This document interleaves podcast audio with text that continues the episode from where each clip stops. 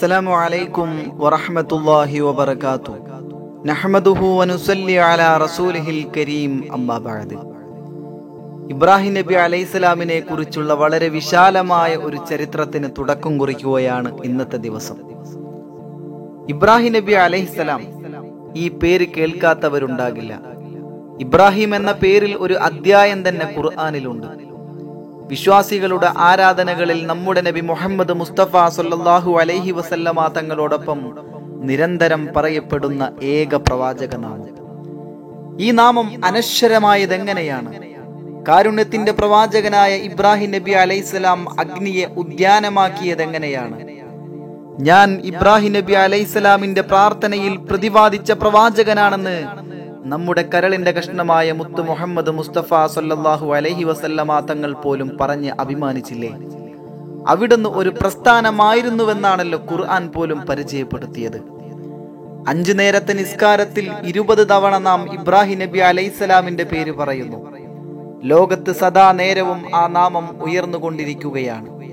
കഅബയെ കുറിച്ച് ഓർക്കുമ്പോൾ നമ്മുടെ മനസ്സിൽ ഓർമ്മ വരുന്നു ഇബ്രാഹിം നബി അലൈഹിസ്സലാമിനെ കുറിച്ച്. ഹാജിമാരെ കാണുമ്പോൾ ആ പ്രവാചകനെയും കുടുംബത്തെയും ഓർമ്മ വരികയാണ്. ഇബ്രാഹിം നബി അലൈഹിസ്സലാമിന്റെ ചരിതകളിൽ പലതും നമ്മുടെ ശരീഅത്തിലുണ്ട്. നാം ഇബ്രാഹിം നബി അലൈഹിസ്സലാമിനെ അടുത്തറിയേണ്ടതുണ്ട്. അതിന് ഈ ചരിത്രം ഒരു സഹായകമാകും ഇൻഷാ അല്ലാഹ്. ഖലീലുല്ലാഹിയെ കുറിച്ച് ഏവർക്കും മനസ്സിലാകുന്ന രീതിയിൽ അവതരിപ്പിക്കുകയാണിവിടെ. അല്ലാഹു തആല നമുക്ക് നല്ല രീതിയിൽ ഇബ്രാഹിം നബി അലൈഹിസ്സലാമിന്റെ ഈ ചരിത്രം ഉൾക്കൊള്ളാനും പഠിക്കാനും നമുക്ക് ഏവർക്കും തൗഫീഖ് നൽകട്ടെ. ഇബ്രാഹിം നബി അലൈഹിസ്സലാമിന്റെ ചരിത്രം കേൾക്കുന്ന എല്ലാവർക്കും അല്ലാഹു റബ്ബ് സുബ്ഹാനഹു വ തആല ആ പ്രവാചകനോടൊപ്പം നാളെ സുവലോക സ്വർഗത്തിൽ ഒരു ഇടം നൽകുമാറാകട്ടെ എന്ന് പ്രാർത്ഥിക്കുകയാണ് ഇൻഷാ അല്ലാഹ്. ആമുഖമായി കൂടുതലൊന്നും പറയുന്നില്ല. ഇബ്രാഹിം നബി അലൈഹിസ്സലാമിന്റെ ജീവിത ചരിത്രം ആരംഭിക്കുകയാണ്. ഇറാഖിലെ ബാബിലോൺ, അവിടെയാണ് ഇബ്രാഹിം നബി അലൈഹിസ്സലാം ജനിച്ചത്. പൗരാണിക സംസ്കാരങ്ങളുടെ കളിത്തൊട്ടിലായിരുന്നു ആ പ്രദേശം. നൂഹ് നബി അലൈഹിസ്സലാമിന്റെ പുത്രൻ സാമിന്റെ സന്താന പരമ്പരയിലാണ് ഇബ്രാഹിം നബി അലൈഹിസ്സലാം ജനിച്ചത്. ചില ചരിത്രകാരന്മാർ ആ പരമ്പര ഇങ്ങനെ രേഖപ്പെടുത്തുന്നുണ്ട്. നൂഹ് നബി അലൈഹിസ്സലാമിന്റെ മകൻ സാം, അദ്ദേഹത്തിന്റെ മകൻ അർഫഹഷ്ദ്, അദ്ദേഹത്തിന്റെ മകൻ ഷാലിഹ്, അവിടുത്തെ മകൻ ആബിർ, അവിടുത്തെ മകൻ ഫാലിഉ, അവിടുത്തെ മകൻ നറാഉ, അവിടുത്തെ മകൻ സാറൂ, അവിടുത്തെ മകൻ നാഹൂർ, അവിടുത്തെ മകൻ താറാഹ്, അദ്ദേഹത്തിന്റെ മകനാണ് ഇബ്രാഹിം നബി അലൈഹിസ്സലാം. ഇബ്രാഹിം നബി അലൈഹിസ്സലാമിന്റെ പിതാവിന്റെ പേരിനെ പറ്റി പല അഭിപ്രായങ്ങളുണ്ട്. പിതാവിന്റെ പേര് ആസർ എന്നായിരുന്നു. ഖുർആനിൽ ആസർ എന്ന് പറഞ്ഞിട്ടുണ്ട്. പിതാവ് താറാഹ് അഥവാ തേരഹ് ആയിരുന്നുവെന്ന് മറ്റൊരഭിപ്രായത്തിലുണ്ട്. ആസർ പിതൃവ്യനായിരുന്നുവെന്ന് പറഞ്ഞ പണ്ഡിതന്മാരുമുണ്ട്. താറഹിന്റെ മറ്റൊരു പേരായിരുന്നു ആസർ എന്നാണ് ചില പണ്ഡിതന്മാരുടെ പക്ഷം അഭിപ്രായപ്പെട്ടത്.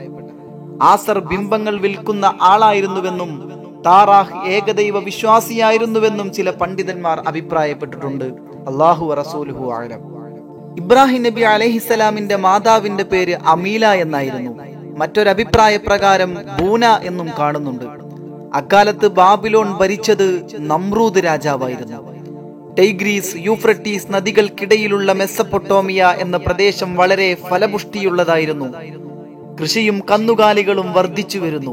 ഐശ്വര്യത്തിന്റെ കേന്ദ്രമായി വളർന്നു വരികയാണ്. അതുകൊണ്ട് ലോക ശ്രദ്ധ അങ്ങോട്ട് ആകർഷിക്കപ്പെട്ടു. പല രാജാക്കന്മാരും അവിടെയെത്തി. ധാരാളം തൊഴിലവസരങ്ങൾ ഉണ്ടായി. ജനങ്ങൾ കഠിനാധ്വാനം ചെയ്തു. മെസപ്പൊട്ടോമിയ അതിവേഗം വളർന്നുകൊണ്ടിരുന്നു. പൗരാണിക ചരിത്രത്തിൽ പദ്ദൻ അരം എന്നൊരു പട്ടണത്തെ കുറിച്ച് പറയുന്നുണ്ട്. ഇബ്രാഹിം നബി അലൈഹിസ്സലാമിന്റെ യൗവനകാലത്ത് പദ്ദൻ അരമിൽ അദ്ദേഹം താമസിച്ചിട്ടുണ്ട്. ഇത് മെസപ്പൊട്ടോമിയയുടെ മറ്റൊരു പേരായിരുന്നുവെന്നും അഭിപ്രായപ്പെട്ടവരുണ്ട്.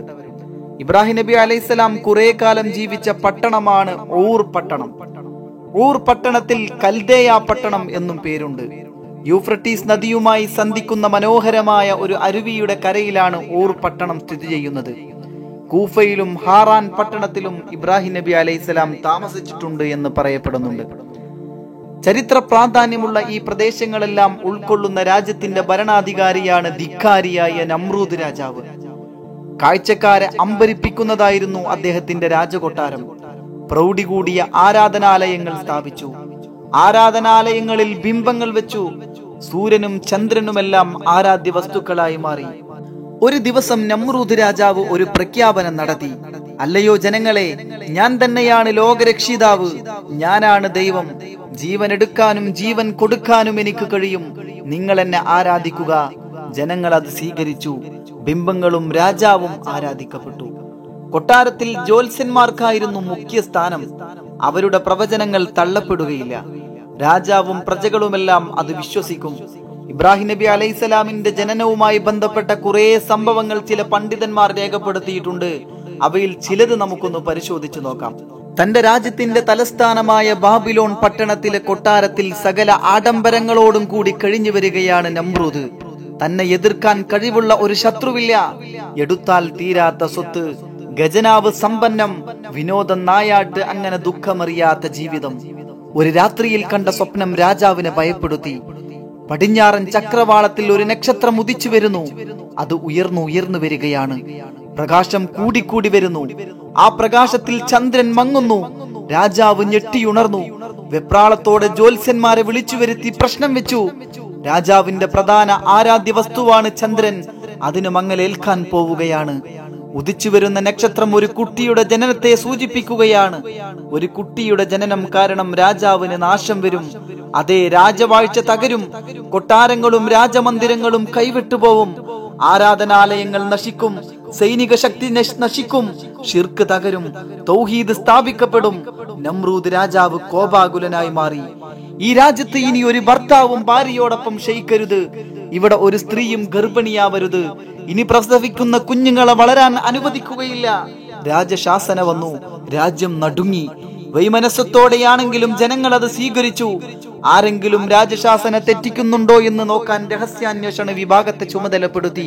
ഓരോ വീടും അവരുടെ നിരീക്ഷണത്തിലായി. ഇതിനിടയിൽ ഇബ്രാഹിം നബി അലൈഹിസ്സലാമിന്റെ മാതാപിതാക്കൾ ബന്ധപ്പെട്ടു. മാതാവ് അമീല ഗർഭിണിയായി. മാതാവ് പുറത്തിറങ്ങാൻ ഭയന്നു. ഗർഭം വളർന്നു. പ്രസവ സമയമായി. കുടുംബത്തിൽ ഭയവും വെപ്രാളവും നിറഞ്ഞു നിന്നു. രഹസ്യം പുറത്തായതുമില്ല. പ്രസവം അടുത്തു. വീടിന് പുറത്ത് ഒരു രഹസ്യ കേന്ദ്രത്തിൽ കുട്ടിയെ വളർത്തി. ശിശു നല്ല ആരോഗ്യത്തോടെ വളർന്നു വന്നു. നല്ല ബുദ്ധിശക്തി, ബലം കൂടിയ ശരീരം. അസാധാരണ വേഗത്തിലായിരുന്നു കുട്ടിയുടെ വളർച്ച. രഹസ്യ കേന്ദ്രത്തിൽ നിന്ന് കുട്ടിയെ വീട്ടിൽ കൊണ്ടുവന്നു. ഓർമ്മ വെച്ച കാലം മുതൽ കുട്ടി ചുറ്റും കാണുന്നതെന്താണ്? പ്രകാശമുള്ളൊരു നക്ഷത്രം. ഉദിച്ചാൽ ഉടനെ ജനങ്ങൾ അതിനെ സുജൂദ് ചെയ്യും. 14-ാം രാവിലെ പൂർണ്ണചന്ദ്രനെ ആരാധിക്കാൻ എന്തൊരു തിരക്കാണ്. സൂര്യനെ ആരാധിക്കുന്നവർ നിരവധിയാണ്. ഈ ആരാധന കൊണ്ടെന്ത് ഫലം? കുട്ടി ചിന്തിക്കുകയാണ്. താറാഹിന് 75 വയസ്സായി. അപ്പോഴാണ് ഇബ്രാഹിം നബി അലൈഹിസ്സലാം എന്ന കുട്ടി ജനിച്ചത്. താറാഹിന് മറ്റ് 2 ആൺകുട്ടികൾ ജനിച്ചിട്ടുണ്ട്. നാഹൂർ മൂത്ത കുട്ടിയാണ്. ഹാറാൻ ഇളയ കുട്ടി. മധ്യത്തിലുള്ളത് ഇബ്രാഹിം നബി അലൈഹിസ്സലാം. ഹാറാൻ എന്ന കുട്ടി വളർന്നു വലുതായി വിവാഹം കഴിച്ചു. അതിൽ ജനിച്ച കുട്ടിയാണ് ലൂത്ത് നബി അലൈഹിസ്സലാം. പിതാവിന്റെ ജീവിതകാലത്ത് തന്നെ ഹാറാൻ മരണപ്പെട്ടു. ബാബിലോൺ പട്ടണത്തിലായിരുന്നു അദ്ദേഹത്തിന്റെ മരണം. താറഹിന്റെ മരണത്തെക്കുറിച്ച് റിപ്പോർട്ടുകൾ ഇപ്രകാരമുണ്ട്. കൽദാസികളുടെ നാട്ടിൽ നിന്ന് കനാനികളുടെ നാട്ടിലേക്ക് ഒരു ചെറുസംഘം യാത്ര പുറപ്പെട്ടു. താറഹും മകൻ ഇബ്രാഹിമും ഇബ്രാഹിമിന്റെ ഭാര്യ സാറ റളിയല്ലാഹു അൻഹ അലൈഹിമസ്സലാം, ലൂത്ത് അലൈഹിസ്സലാം എന്നിവരാണ് സംഘത്തിലുണ്ടായിരുന്നത്. അവർ ഹാറാൻ എന്ന പ്രദേശത്തെത്തി. താറഹിന് 250 വയസ്സ് പ്രായമുണ്ടായിരുന്നത്രേ. അദ്ദേഹത്തിന് രോഗം ബാധിച്ചു. ഹറാസിൽ വെച്ച് അദ്ദേഹം മരണപ്പെടുകയും ചെയ്തു. അക്കാലത്ത് പ്രസിദ്ധമായ പട്ടണമായിരുന്നു ദിമിഷ്ക്. 7 നക്ഷത്രങ്ങളെ ആരാധിക്കുന്ന നാട്. പൗരാണിക ദിമിഷ്ക് പട്ടണത്തിലേക്ക് പ്രവേശിക്കാൻ 7 കവാടങ്ങൾ ഉണ്ടായിരുന്നു. 7 നക്ഷത്രങ്ങളുടെ പേരിൽ അവ അറിയപ്പെട്ടു.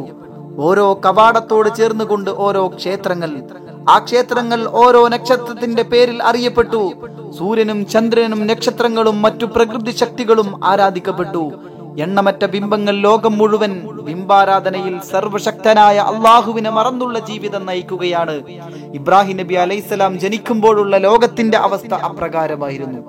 ബാബിലോണിയ പൗരാണിക നാഗരികതയുടെ കേന്ദ്രമാകുന്നു. വിവിധതരം കലകൾ അവിടെ വളർന്നു വന്നിട്ടുണ്ട്. വാണിജ്യവും വ്യവസായവും വളർന്നിട്ടുണ്ട്. തത്വശാസ്ത്രം വളർച്ച പ്രാപിച്ചിട്ടുണ്ട്. നിരവധി യുദ്ധങ്ങൾക്കും അധിനിവേശങ്ങൾക്കും ആ പ്രദേശം സാക്ഷ്യം വഹിച്ചിട്ടുണ്ട്. ഇബ്രാഹിം നബി അലൈഹിസ്സലാം ജനിക്കുന്ന കാലത്ത് ബാബിലോണിയ കടുത്ത വിഗ്രഹാരാധനയുടെ പിടിയിലമർന്നു കിടക്കുകയായിരുന്നു. അനാചാരങ്ങളും അന്ധവിശ്വാസങ്ങളും കൊടുകുത്തി വാഴുകയായിരുന്നു. സൂര്യനും ചന്ദ്രനും ശുക്രനും എന്നിവയുടെ വിവിധ പേരുകളിലുള്ള അമ്പലങ്ങളും ഉണ്ടായിരുന്നു. ഓരോന്നിനും ധാരാളം സ്വത്തും പ്രത്യേക പൂജാരിമാരും ഉണ്ടായിരുന്നു. പല നക്ഷത്രങ്ങളുടെ പേരിലും ദേവാലയങ്ങൾ ഉണ്ടായിരുന്നു. അവരെ കുറിച്ചുള്ള നിരവധി അത്ഭുത കഥകൾ നാട്ടിലാകെ പ്രചരിച്ചു. പൂജാരിമാർക്കാണ് സമൂഹത്തിൽ സ്വാധീനം. അവർ വളരെയേറെ ആദരിക്കപ്പെട്ടവരായിരുന്നു. അവരുടെ വാക്കുകൾ ആരും അവഗണിക്കുകയില്ല. എല്ലാ സുഖ സൗകര്യങ്ങളും സമ്പത്തും അവർ ആസ്വദിച്ചു പോന്നു. സൂര്യനും ചന്ദ്രനും നക്ഷത്രങ്ങളും ആരാധ്യ വസ്തുക്കളല്ലെന്ന് ജനങ്ങളെ ബോധ്യപ്പെടുത്തണം. തന്ത്രപരമായ ഒരു പരിപാടി അവതരിക്കാം, അതിലൂടെ അവരെ ചിന്തിപ്പിക്കാം. വളരെ സൂക്ഷ്മതയോടെയാണ് പരിപാടി നടപ്പാക്കാൻ ഇബ്രാഹിം നബി അലൈഹിസ്സലാം തീരുമാനിച്ചത്. ഒരു രാത്രി ആകാശത്ത് ഒരു നക്ഷത്രം ഉദിച്ചു. അത് കണ്ടപ്പോൾ ഇബ്രാഹിം നബി അലൈഹിസ്സലാം പറഞ്ഞു, ഇതാണ് എന്റെ റബ്ബ്. നക്ഷത്ര ആരാധിക്കുന്ന സമൂഹത്തിന് വലിയ സന്തോഷമായി അവർ ആഹ്ലാദം പ്രകടിപ്പിച്ചു. കുറെ നേരം നക്ഷത്രം നല്ല ശോഭയോടെ നിന്നു. പിന്നെ അത് മാഞ്ഞുപോയി. അപ്പോൾ ഇബ്രാഹിം നബി അലൈഹിസ്സലാം പറഞ്ഞു, മാഞ്ഞു പോകുന്നത് റബ്ബാവാൻ പറ്റില്ല. മനഃശാസ്ത്രപരമായ ഒരു ക്ലാസ്സാണ് അവിടെ നടന്നത്. പക്ഷേ അത് ഉൾക്കൊള്ളാൻ അവർ തയ്യാറായില്ല. നക്ഷത്രാരാധകർ തുടർന്നും അതിനെ ആരാധിച്ചു കൊണ്ടിരുന്നു. അങ്ങനെ ചന്ദ്രൻ ഉദിച്ചുയർന്നു, പൂനിലാവ് പരന്നു. ചന്ദ്രനെ ആരാധിക്കുന്നവർക്ക് വലിയ സന്തോഷം. ചന്ദ്രന്റെ പേരിൽ നടക്കുന്ന ദേവാലയങ്ങൾ സജീവമായി. അപ്പോൾ ഇബ്രാഹിം നബി അലൈഹിസ്സലാം പ്രഖ്യാപിച്ചു, ഇതാണ് എന്റെ റബ്ബ്. ചന്ദ്രനെ ആരാധിക്കുന്നവർക്ക് ഇബ്രാഹിമിനോട് എന്തൊരു സ്നേഹം! ആ ചെറുപ്പക്കാരനെ കൂടെ കിട്ടിയതിൽ അവർ അഭിമാനിച്ചു. ചന്ദ്രൻ അസ്തമിച്ചപ്പോൾ ഇബ്രാഹിം നബി അലൈഹിസ്സലാം പ്രഖ്യാപിച്ചു, അസ്തമിച്ചു പോകുന്നത് റബ്ബാവാൻ കൊള്ളില്ല. ചന്ദ്രന്റെ ആരാധകർ അത് ചെവികൊണ്ടില്ല. അവർ പഴയ മാർഗത്തിൽ തന്നെ തുടർന്നു. നേരം വെളുത്തു, സൂര്യൻ ഉദിച്ചുയർന്നു. സൂര്യനെ ആരാധിക്കുന്നവർ സജീവമായി. സൂര്യന്റെ പേരിലുള്ള ആരാധനാലയങ്ങൾ ഭക്തന്മാർ നിറഞ്ഞു തിങ്ങി. അപ്പോൾ ഇബ്രാഹിം നബി അലൈഹിസ്സലാം പ്രഖ്യാപിച്ചു, ഈ സൂര്യനാണ് എന്റെ റബ്ബ്. സൂര്യാരാധകന്മാർ അത് കേട്ട് ആഹ്ലാദം കൊണ്ടു. പകൽ മുഴുവൻ സൂര്യന്റെ ആധിപത്യം നിലനിന്നു. പശ്ചിമ ചക്രവാളത്തിൽ നിന്ന് സൂര്യൻ അപ്രത്യക്ഷമായി. അപ്പോൾ ഇബ്രാഹിം നബി അലൈഹിസ്സലാം പറഞ്ഞു, സൂര്യൻ റബ്ബാവാൻ പറ്റുന്നതല്ല, അതിനും അസ്തമയമുണ്ട്. സൂര്യാരാധകന്മാർ അത് ചെവികൊണ്ടില്ല. സൂര്യനും ചന്ദ്രനും നക്ഷത്രങ്ങളും അള്ളാഹുവിന്റെ സൃഷ്ടികളാകുന്നു. അള്ളാഹുവിന്റെ കൽപ്പനകൾക്കനുസരിച്ചാണ് അവ ചലിക്കുന്നത്. ഈ സത്യം ജനങ്ങളെ ബോധ്യപ്പെടുത്താൻ വേണ്ടി നടത്തിയ പരീക്ഷണം വിഫലമായി പോവുകയാണ്. അവർ ശിർക്കിൽ തുടർന്നുകൊണ്ടേയിരുന്നു. ഈ സംഭവങ്ങളെല്ലാം വിശുദ്ധ ഖുർആനിലെ 6-ാം അധ്യായത്തിലെ 76, 77, 78 വചനങ്ങളിലൂടെ അല്ലാഹു തആല വളരെ വ്യക്തമായി തന്നെ പറഞ്ഞു തരുന്നുണ്ട്. പരിശുദ്ധമാക്കപ്പെട്ട ഖുർആനിലെ 6-ാം അധ്യായത്തിലെ 76-ാം വചനത്തിലൂടെ അല്ലാഹു തആല പറയുന്നു, ബിസ്മില്ലാഹിർ റഹ്മാനിർ റഹീം. ഫലമ്മാ ജന്ന അലൈഹിൽ ലൈലു റആ കൗകബ ഖാല ഹാദാ റബ്ബി ഫലമ്മാ അഫല ഖാല ലാ ഉഹിബ്ബുൽ ആഫിലീൻ. ഈ സന്ദർഭം വിശുദ്ധ ഖുർആൻ പറയുന്നത് ഇപ്രകാരമാണ്: അങ്ങനെ അദ്ദേഹത്തിന്റെ മേൽ രാത്രി വന്ന് മൂടിയപ്പോൾ അദ്ദേഹം ഒരു നക്ഷത്രം കണ്ടു. അദ്ദേഹം പറഞ്ഞു, ഇത് എന്റെ റബ്ബാണ്. എന്നിട്ട് അത് മാഞ്ഞു പോയപ്പോൾ അദ്ദേഹം പറഞ്ഞു, മാഞ്ഞു പോകുന്നവരെ ഞാൻ ഇഷ്ടപ്പെടുന്നില്ല. 6-ാം അധ്യായത്തിലെ 77-ാം വചനത്തിൽ വീണ്ടും അല്ലാഹു തആല ആവർത്തിക്കുന്നു, ഫലമ്മാ റഅൽ ഖമറ ബാസിഅൻ ഖാല ഹാദാ റബ്ബി ഫലമ്മാ അഫല ഖാല ലഇല്ലം യഹ്ദിനി റബ്ബി ലഅകൂനന്ന മിനൽ ഖൗമിൽ ളാലീൻ. എന്നിട്ട് ചന്ദ്രൻ ഉദിച്ചു വരുന്നതായി കണ്ടപ്പോൾ അദ്ദേഹം പറഞ്ഞു, ഇതെന്റെ റബ്ബാകുന്നു. എന്നിട്ടത് മാഞ്ഞു പോയപ്പോൾ അദ്ദേഹം പറഞ്ഞു, എന്റെ റബ്ബ് എനിക്ക് മാർഗദർശനം നൽകിയില്ലെങ്കിൽ നിശ്ചയമായും ഞാൻ വഴിപിഴച്ച ജനങ്ങളിൽ പെട്ടവൻ തന്നെ ആയിത്തീരുന്നതാണ്. വീണ്ടും വിശുദ്ധ ഖുർആനിലെ 6-ാം അധ്യായത്തിലെ 78-ാം വചനത്തിലൂടെ അല്ലാഹു തആല ലോക ജനങ്ങൾക്ക് പറഞ്ഞു കൊടുക്കുകയാണ്, فلما راى الشمس بازعه قال هذا ربي هذا اكبر فلما افلت قال يا قوم اني بريء مما تشركون. എന്നിട്ട് സൂര്യൻ ഉദിച്ചു വരുന്നതായി കണ്ടപ്പോൾ അദ്ദേഹം പറഞ്ഞു, ഇത് എന്റെ റബ്ബാണ്, ഇത് ഏറ്റവും വലുതാകുന്നു. എന്നിട്ട് അത് മാഞ്ഞു പോയപ്പോൾ അദ്ദേഹം പറഞ്ഞു, എന്റെ ജനങ്ങളെ, നിശ്ചയമായും ഞാൻ അല്ലാഹുവിനോട് നിങ്ങൾ പങ്കുചേർക്കുന്നതിൽ നിന്നൊക്കെയും ഒഴിവായവനാകുന്നു. ഇബ്രാഹിം നബി അലൈഹിസ്സലാം തന്റെ വിശ്വാസം ഉറക്കെ പ്രഖ്യാപിക്കുന്നതാണ് ആ ജനത കണ്ടത്. ജനങ്ങളെ, നിങ്ങൾ ശിർക്കിൽ വ്യാപൃതരായിരിക്കുന്നു. നക്ഷത്രത്തെയും ചന്ദ്രനെയും സൂര്യനെയും ദൈവമാക്കുക വഴി നിങ്ങൾ മുശ്രിക്കുകളായിരിക്കുന്നു. നിങ്ങളുടെ ശിർക്കിൽ എനിക്ക് പങ്കില്ല. ഞാൻ അതിൽ നിന്ന് ഒഴിവായവനാണ്. ഞാൻ സർവശക്തനായ അള്ളാഹുവിനെ ആരാധിക്കുന്നു. അവന് കീഴൊതുങ്ങി ജീവിക്കുന്നു. ഞാൻ മുസ്ലിമാണ്. അള്ളാഹുവിനെ അനുസരിച്ച് ജീവിക്കാൻ ധിക്കാരികളുടെ സമൂഹത്തെ അദ്ദേഹം വീണ്ടും വീണ്ടും ഇസ്ലാമിലേക്ക്, അള്ളാഹുവിന്റെ മാർഗത്തിലേക്ക് ക്ഷണിച്ചുകൊണ്ടേയിരുന്നു. ഒരിക്കൽ ഇറാഖിൽ കടുത്ത ക്ഷാമം പിടിപെട്ടു. ആഹാരത്തിന് വകയില്ലാതെ ജനങ്ങൾ വല്ലാതെ കഷ്ടപ്പെട്ടു. നാട്ടിൽ വിളഞ്ഞ ധാന്യവും മറ്റു നാടുകളിൽ നിന്ന് ഇറക്കുമതി ചെയ്ത ധാന്യവും നമ്രൂദ് രാജാവിന്റെ കൊട്ടാരത്തിലെ കലവറയിൽ സൂക്ഷിക്കപ്പെട്ടിരിക്കുകയാണ്. ആർക്കെങ്കിലും അല്പം ധാന്യം കിട്ടണമെങ്കിൽ നമ്രൂദിന്റെ കൊട്ടാരത്തിൽ ചെല്ലണം, നമ്രൂദിന്റെ മുമ്പിൽ സുജൂദ് ചെയ്യണം. അതിന് തയ്യാറില്ലാത്ത ആരും അന്നാട്ടിലുണ്ടായിരുന്നില്ല. ഇബ്രാഹിം നബി അലൈഹിസ്സലാം പലതവണ നമ്രൂദുമായി സംഭാഷണം നടത്തിയിട്ടുണ്ട്. സർവശക്തനായ അള്ളാഹുവിനെ കുറിച്ച് സംസാരിച്ചിട്ടുണ്ട്. ഒരു ഫലവും ഉണ്ടായിട്ടില്ല, കോപം വർദ്ധിച്ചു എന്നു മാത്രം. ഒരിക്കൽ ഇബ്രാഹിം നബി അലൈഹിസ്സലാം കൊട്ടാരത്തിൽ ചെന്നു. എന്തിനാണ് വന്നത്? രാജാവ് ചോദിച്ചു. അറിഞ്ഞുകൂടെ, നാട്ടിലാകെ ക്ഷാമം പിടിപെട്ടില്ലേ, ധാന്യം വേണം. ഇബ്രാഹിം നബി അലൈഹിസ്സലാം നമ്രൂദിനോട് പറഞ്ഞു. ഞാൻ ആരാണെന്ന് നിനക്കറിയുമോ? രാജാവ് ഗൗരവത്തിൽ ചോദിച്ചു. പ്രവാചകൻ അവർകൾ വിനയത്തോടെ ഇങ്ങനെ പറഞ്ഞു: ഏകനായ റബ്ബിന്റെ ഒരടിമ മാത്രം. എന്ത് അടിമയോ? ഞാൻ നിന്റെ റബ്ബിന്റെ അടിമയോ? ഞാനൊരു കാര്യം പറയാം, എല്ലാവരും ചെയ്യുന്നത് പോലെ നീ എന്റെ മുമ്പിൽ സുജൂദ് ചെയ്യണം, അല്ലാതെ ഒരു മണി ധാന്യം പോലും ഞാൻ തരില്ല. ഏകനായ റബ്ബിന്റെ മുമ്പിൽ മാത്രമേ ഞാൻ സുജൂദ് ചെയ്യുകയുള്ളൂ, മനുഷ്യന്റെ മുമ്പിൽ സുജൂദ് ചെയ്യില്ല. പറ, ആരാണ് നിന്റെ റബ്ബ്? ജീവിപ്പിക്കുകയും മരിപ്പിക്കുകയും ചെയ്യുന്ന അള്ളാഹുവാണ് എന്റെ റബ്ബ്. ജീവിപ്പിക്കുകയും മരിപ്പിക്കുകയും ചെയ്യാൻ എനിക്കും കഴിയും, നോക്കിക്കോ. ഇങ്ങനെയുള്ള സംഭാഷണങ്ങൾ പലതവണ നടന്നിട്ടുണ്ട്. വാദിച്ചു ജയിക്കാൻ നമ്രൂദിന് തീരെ കഴിഞ്ഞിട്ടില്ല. ഒരിക്കൽ ഒരു സദസ്സിൽ വെച്ച് സംവാദം നടന്നു. മനുഷ്യരെ ജീവിപ്പിക്കാനും മരിപ്പിക്കാനും എനിക്ക് കഴിയും, കാണിച്ചു തരാം. രണ്ടാളുകളെ കൊണ്ടുവന്നു. വധശിക്ഷയ്ക്ക് വിധിക്കപ്പെട്ട ഒരു കുറ്റവാളി, മറ്റേയാൾ കുറ്റം ചെയ്യാത്ത നിരപരാധി. എന്നിട്ട് വധശിക്ഷ അർഹിക്കുന്ന കുറ്റവാളിയെ വെറുതെ വിടുകയും നിരപരാധിയെ കൊന്നുകളയുകയും ചെയ്തു. എന്നിട്ട് പറഞ്ഞു: കണ്ടില്ലേ, ജീവിപ്പിക്കുന്നതും മരിപ്പിക്കുന്നതും ഞാനാണെന്ന് മനസ്സിലായില്ലേ? ഞാനാണ് റബ്ബ്. അല്ല, നീ റബ്ബല്ല, അക്രമിയാണ്. എന്റെ റബ്ബ് സൂര്യനെ കിഴക്ക് നിന്ന് ഉദിപ്പിക്കുന്നു, നീ റബ്ബാണെങ്കിൽ സൂര്യനെ പടിഞ്ഞാറ് നിന്ന് ഉദിപ്പിക്കൂ. ജനം മിഴിച്ചു നിൽക്കുകയാണ്. നമ്രൂദിന് ഉത്തരം മുട്ടിപ്പോയി. സൂര്യാരാധകന്മാർ നിറഞ്ഞ ഒരു സദസ്സിൽ വെച്ച് ഇബ്രാഹിം നബി അലൈഹിസ്സലാം പ്രഖ്യാപിച്ചു: സൂര്യനെ ദേവതയാക്കി ആരാധിക്കുന്ന സമൂഹമേ, ഒരു കാര്യം ഓർത്തുകൊള്ളുക. സൂര്യൻ ചലിക്കുന്നത് അള്ളാഹുവിന്റെ കൽപ്പനയനുസരിച്ചാണ്. സർവ്വകഴിവും അള്ളാഹുവിനാകുന്നു, നമ്രൂദിന് ഒരു കഴിവുമില്ല, അള്ളാഹു നൽകിയ കഴിവല്ലാതെ. ഒരിക്കൽ ഒരു സദസ്സിൽ വെച്ച് ഉത്തരം മുട്ടിയ നമ്രൂദ് ഇബ്രാഹിം നബി അലൈഹിസ്സലാമിനോട് ഇങ്ങനെ പറഞ്ഞു: ഒരു മൃതശരീരത്തിന് ജീവൻ നൽകാൻ നിന്റെ റബ്ബിനോട് അപേക്ഷിക്കുക, നിന്റെ റബ്ബ് അതിന് ജീവൻ നൽകുന്നത് ഞാനൊന്ന് കാണട്ടെ. നിന്റെ റബ്ബ് മൃതശരീരത്തിന് ജീവൻ നൽകിയില്ലെങ്കിൽ നിന്നെ ഞാൻ കൊന്നുകളയും.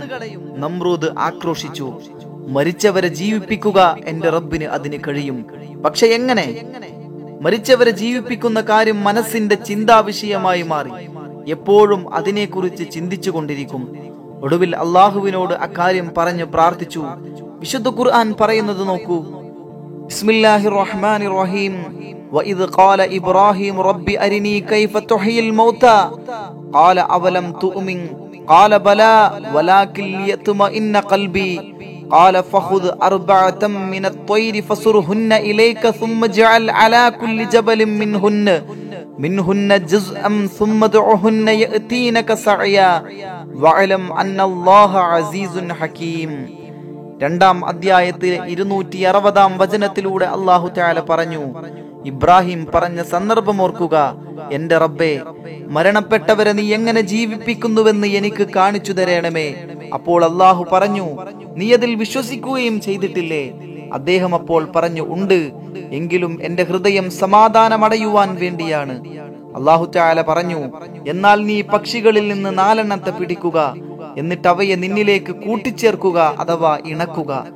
പിന്നീട് അവയിൽ നിന്നുള്ള ഓരോ അംശം ഓരോ മലകളിലും ആക്കിക്കൊള്ളുക. പിന്നെ നീ അവയെ വിളിക്കുക, അവ നിന്റെ അടുക്കലേക്ക് വേഗത്തിൽ വരുന്നതാണ്. നീ അറിഞ്ഞുകൊള്ളുക, അല്ലാഹു പ്രതാപശാലിയും യുക്തിമാനുമാകുന്നു. അല്ലാഹു തആല എല്ലാറ്റിനും കഴിവുള്ളവനാണ്. മരിച്ച മനുഷ്യരെ ജീവിപ്പിക്കാൻ അവനൊരു പ്രയാസവുമില്ല. അക്കാര്യത്തിൽ ഇബ്രാഹിം നബി അലൈഹിസ്സലാമിന് ഉറച്ച വിശ്വാസമുണ്ട്. എങ്കിലും മനസ്സിന്റെ സമാധാനത്തിനു വേണ്ടിയാണ് അത് ആവശ്യപ്പെട്ടത്. അങ്ങനെ 4 പക്ഷികളെയാണ് പിടിച്ചത്. മയിലും കാക്കയും പ്രാവും കോഴിയും എന്നിവയാണ് ആ പക്ഷികൾ. 4 പക്ഷികൾക്ക് 4 ദുസ്വഭാവങ്ങളുണ്ട്. ആ ദുസ്വഭാവങ്ങൾ മനുഷ്യനിലുമുണ്ട്. ദുസ്വഭാവങ്ങൾ ഹനിച്ചു കളയണം, അങ്ങനെയൊരു തത്വം കൂടി ഈ നടപടിയിലുണ്ട്. ശരീരഭംഗിയുള്ള പക്ഷിയാണ് മയിൽ. തന്റെ സൗന്ദര്യത്തിൽ അഹങ്കരിക്കുന്ന പക്ഷി. ലൗകിക ജീവിതത്തിന്റെ അലങ്കാരങ്ങളിലുള്ള മനുഷ്യന്റെ ഭ്രമം അതാണിവിടെ സൂചിപ്പിക്കുന്നത്. ആത്മീയ ചിന്തകളും പരിശീലനങ്ങളും കൊണ്ട് ഇത് നശിപ്പിക്കണം. ദുരാഗ്രഹമുള്ള പക്ഷിയാണ് കാക്ക. മനുഷ്യ ഹൃദയത്തിലും ദുരാഗ്രഹങ്ങൾ നിറഞ്ഞു നിൽക്കുന്നുണ്ട്. എത്ര കിട്ടിയാലും മതി വരില്ല. ഈ ദുരാഗ്രഹം നശിപ്പിക്കണം. അമിതമായ കാമവികാരമുള്ള പക്ഷിയാണ് കോഴി. മനുഷ്യരിലും ഈ സ്വഭാവമുണ്ട്. ഇത് നിയന്ത്രിക്കാനുള്ള കഴിവ് മനുഷ്യൻ നേടണം. അനുവദനീയ മാർഗം മാത്രമേ സ്വീകരിക്കാവൂ. അനുവദിക്കാത്ത നിഷിദ്ധ മാർഗങ്ങൾ മുഴുവൻ ഉപേക്ഷിക്കണം. അതുപോലെ തന്നെ അമിതമായ കുടുംബസ്നേഹമുള്ള പക്ഷിയാണ് പ്രാവ്. അള്ളാഹുവിന്റെ പ്രീതി നേടാൻ ഉപകരിക്കുന്ന വിധമായിരിക്കണം മനുഷ്യന്റെ കുടുംബസ്നേഹം. അള്ളാഹുവിന്റെ കോപം വിളിച്ചു വരുത്തുന്നത് വിധമുള്ള കുടുംബസ്നേഹം പാടില്ല. മനുഷ്യനിലെ 4 ദുസ്വഭാവങ്ങൾ ഇല്ലായ്മ ചെയ്യുക എന്ന ലക്ഷ്യം 4 പക്ഷികളെ അറുത്തതിലുണ്ട്. ഇത് ചില ഗ്രന്ഥങ്ങളിൽ ഇപ്രകാരം കാണുന്നുണ്ട്. വേറെയും പല വ്യാഖ്യാനങ്ങളും പല കിതാബുകളിൽ നിന്ന് നമുക്ക് മനസ്സിലാക്കാൻ കഴിയും. അള്ളാഹു സത്യം മനസ്സിലാക്കാൻ നമുക്ക് തൗഫീക്ക് നൽകട്ടെ. ജീവികൾ ചതുർഭൂതങ്ങളാൽ സൃഷ്ടിക്കപ്പെട്ടിരിക്കുന്നു. അഗ്നി, മണ്ണ്, വായു, ജലം എന്നിവയാണവ. മനുഷ്യ ശരീരത്തിലും ഇവയുണ്ട്. 4 പക്ഷികളെ അറുത്ത് കഷ്ണങ്ങളാക്കി കൂട്ടിക്കുഴച്ചുകൊണ്ട് 4 മലകളിൽ വെച്ചു. അതിനുശേഷം അവയെ വിളിച്ചു. അവ പൂർവസ്ഥിതി പ്രാപിച്ചു പറന്നു വന്നു. അള്ളാഹുവിന്റെ അപാര ശക്തി പ്രകടമായ സംഭവം. നമ്രൂദും കൂട്ടരും എന്നിട്ടും അള്ളാഹുവിൽ വിശ്വസിച്ചില്ല. അവർ നബിയെയും അള്ളാഹുവിനെയും ആക്ഷേപിച്ചു കൊണ്ടിരുന്നു. ഇബ്രാഹിം നബി അലൈഹിസ്സലാം നാട്ടുകാരുടെ നോട്ടപ്പുള്ളിയായി മാറി. തനിക്ക് ചുറ്റുമുള്ള ചരാചരങ്ങൾ അള്ളാഹുവിന്റെ സൃഷ്ടിയാണെന്ന് ആ ചെറുപ്പക്കാരൻ പറഞ്ഞുകൊണ്ടേയിരുന്നു. ആകാശവും ഭൂമിയും സൃഷ്ടിച്ചവൻ അള്ളാഹുവാണ്. സൂര്യനും ചന്ദ്രനും നക്ഷത്രങ്ങളും അള്ളാഹുവിന്റെ സൃഷ്ടികളാണ്. കാറ്റും മഴയും വെയിലും ചൂടും തണുപ്പും തരുന്നതും അള്ളാഹു തന്നെയാണ്. അവനെ മാത്രമേ ആരാധിക്കാവൂ. ആരാധനക്കർഹൻ അവൻ മാത്രമാണ്. എന്നിട്ട് ആ ജനത ചെയ്യുന്നതോ? അവർ സ്വന്തം കൈകൊണ്ട് ബിംബങ്ങൾ ഉണ്ടാക്കുന്നു. എന്നിട്ടവയെ ആരാധിക്കുന്നു. എന്തൊരു വിവരക്കേടാണ്! ഇതെങ്ങനെ ഇവർക്ക് മനസ്സിലാക്കി കൊടുക്കും? ഇബ്രാഹിം നബി അലൈഹിസ്സലാമിന് നേരത്തെ തന്നെ അള്ളാഹു തന്റെ ഇടവും സന്മാർഗവും നൽകിയിട്ടുണ്ട്. വലഖദ് ആതൈനാ ഇബ്രാഹിമ റുഷ്ദഹു മിൻ ഖബ്ലു വകുന്നാ ബിഹി ആലിമീൻ. 21ാം അധ്യായത്തിലെ 51ാം വചനത്തിലൂടെ അള്ളാഹു തആല തന്നെ പറയുന്നു, തീർച്ചയായും നാം മുമ്പ് തന്നെ ഇബ്രാഹിമിന് അദ്ദേഹത്തിന്റെ തന്റെ ഇടം സന്മാർഗം നൽകിയിട്ടുണ്ട്. അദ്ദേഹത്തെ പറ്റി നാം അറിയുന്നവരുമായിരുന്നു. മനസ്സിൽ തൗഹീദിന്റെ വെളിച്ചം പരന്നതോടെ ബഹുദൈവാരാധനയോടുള്ള വെറുപ്പ് വർദ്ധിച്ചു. പിതാവിന്റെ മുമ്പിൽ തന്നെയാണ് ഈ വെറുപ്പ് ആദ്യമായി പ്രകടിപ്പിച്ചത്. നിങ്ങൾ വിഗ്രഹങ്ങൾക്ക് മുമ്പിൽ ഭജനമിരിക്കുന്നു. എന്താണ് ഇതിന്റെ ആവശ്യം? എന്തൊരു നേട്ടമാണ് നിങ്ങൾക്കതുകൊണ്ട് ലഭിക്കാനുള്ളത്? വിശുദ്ധ ഖുർആൻ പറയുന്നത് നോക്കൂ. ഇദ് ഖാല ലി അബീഹി വഖൗമിഹി മാ ഹാദിഹി തമാസീലുല്ലതി അൻതും ലഹാ ഖാകിഫൂൻ ഖാലൂ വജദ്നാ ആബാഅനാ ലഹാ ഖാബിദീൻ. ചോദ്യവും ഉത്തരവും വിശുദ്ധ ഖുർആൻ ഉദ്ധരിക്കുന്നു. തന്റെ പിതാവിനോടും ജനങ്ങളോടും അദ്ദേഹം ചോദിച്ചു, നിങ്ങൾ ഭജനമിരുന്നു കൊണ്ടിരിക്കുന്ന ഈ പ്രതിമകൾ എന്താകുന്നു? അപ്പോൾ അവർ പറഞ്ഞു, ഞങ്ങളുടെ പിതാക്കൾ അവയെ ആരാധിച്ചു വന്നിരുന്നതായിട്ടാണ് ഞങ്ങൾ കണ്ടത്. ഈ മറുപടി പ്രവാചകൻ ഒട്ടും ഇഷ്ടപ്പെട്ടിട്ടില്ല. ഈ സമുദായത്തെ പോലെ അവരുടെ പിതാക്കളും വഴികേടിലായിരുന്നു. അക്കാര്യം വെട്ടിത്തുറന്നു പറയുകയും ചെയ്തു. അതുമൂലം താൻ ഒറ്റപ്പെടുമെന്നും പലതരം ബുദ്ധിമുട്ടുകൾ നേരിടേണ്ടി വരുമെന്നും അദ്ദേഹത്തിന് അറിയാമായിരുന്നു. എന്നാലും സത്യം തുറന്നു പറയണം. ഭവിഷ്യത്തുകൾ ഭയന്ന് സത്യം മൂടിവെക്കരുത്. പ്രവാചകന്റെ വാക്കുകൾ വിശുദ്ധ ഖുർആൻ തന്നെ ഉദ്ധരിക്കുന്നുണ്ട്. ഖാല ലഖദ് കുൻതും അൻതും വആബാഉകും ഫീ ളലാലിൻ മുബീൻ. 21ാം അധ്യായത്തിലെ 54ാം വചനത്തിലൂടെ പറയുന്നു, അദ്ദേഹം പറഞ്ഞു, തീർച്ചയായും നിങ്ങളും നിങ്ങളുടെ പിതാക്കളും വ്യക്തമായ വഴികേടിലായിരുന്നു. ആ പ്രഖ്യാപനം നടത്തുമ്പോൾ ആ മുഖമൊന്ന് കാണണമായിരുന്നു. എന്തൊരു ഗൗരവമാണ്! ഇതുപോലൊരു പ്രസ്താവന ഇതിനു മുമ്പ് ആ സമൂഹം കേട്ടിട്ടേയില്ല. ആരാധ്യ വസ്തുക്കളെ തള്ളിപ്പറയുക, ഒരു സമൂഹത്തെ ആക്ഷേപിക്കുക, കഴിഞ്ഞുപോയ പിതാക്കൾ വഴികേടിലാണെന്ന് പ്രഖ്യാപിക്കുക. ഈ ചെറുപ്പക്കാരന് ഇതെന്തു പറ്റിപ്പോയി? ജനങ്ങൾ അപ്രകാരമാണ് ചിന്തിച്ചത്. ഇവൻ കളിതമാശ പറയുകയാണെന്ന് ചിലർ കരുതി. വെറുതെ ഒരു രസത്തിനു വേണ്ടി ചെറുപ്പക്കാർ പലതും സംസാരിക്കും. ഇതും ഒരു വെറും വാക്കായിരിക്കും. ചിലർ അക്കാര്യം എടുത്തു ചോദിക്കുകയും ചെയ്തു. വിശുദ്ധ ഖുർആൻ നോക്കൂ. ഖാലൂ അജിഅ്തനാ ബിൽ ഹഖ് അം അൻത മിനൽ ലാഇബീൻ. അവർ പറഞ്ഞു, നീ ഞങ്ങളുടെ അടുക്കൽ യഥാർത്ഥ കാര്യവുമായി വന്നിരിക്കുകയാണോ അതോ നീ കളിക്കാരുടെ കൂട്ടത്തിൽ പെട്ടവനാണോ? ഈ ചോദ്യം ചോദിച്ച ശേഷം അവർ ചെറുപ്പക്കാരന്റെ അടുത്തേക്ക് പ്രതീക്ഷയോടൊന്ന് നോക്കി. ഞാൻ തമാശ പറഞ്ഞതാണ്, അങ്ങനെയൊരു വാചകം ചെറുപ്പക്കാരനിൽ നിന്ന് കിട്ടിയിരുന്നെങ്കിൽ അത് കേൾക്കാൻ വല്ലാതെ അവർ മോഹിച്ചു. ചെറുപ്പക്കാരൻ വളരെ ഗൗരവത്തിലാണ് സംസാരിച്ചത്. ഞാൻ കളിക്കുകയല്ല, കളി പറയുകയുമല്ല, ഗൗരവമുള്ള സത്യം നിങ്ങളെ കേൾപ്പിക്കുകയാണ്. ആകാശവും ഭൂമിയും സൃഷ്ടിച്ച അള്ളാഹുവിനെ കുറിച്ചാണ് ഞാൻ സംസാരിക്കുന്നത്, വെറുതെ കളി പറഞ്ഞു നടക്കുകയല്ല. ഖാല ബൽ റബ്ബുകും റബ്ബുസ് സമാവാതി വൽ അർദില്ലദീ ഫതറഹുന്ന വ അന അലാ ദാലികും മിനശ് ഷാഹിദീൻ. അദ്ദേഹം പറഞ്ഞു, എന്നാൽ നിങ്ങളുടെ രക്ഷിതാവ് ആകാശഭൂമികളുടെ രക്ഷിതാവാകുന്നു, അവയെല്ലാം പടച്ചവനാകുന്നു, ഞാൻ അതിന് സാക്ഷ്യം വഹിക്കുന്നവരിൽ പെട്ടവനുമാണ്. കളിയല്ല, കാര്യമായിട്ട് തന്നെയാണ് പറയുന്നത്, എങ്കിൽ ഇതനുവദിച്ചുകൂടാ. അതായിരുന്നു ആ സമൂഹത്തിന്റെ നിലപാട്. പിതാവ് സമൂഹത്തിൽ നിന്ദിക്കപ്പെട്ടു.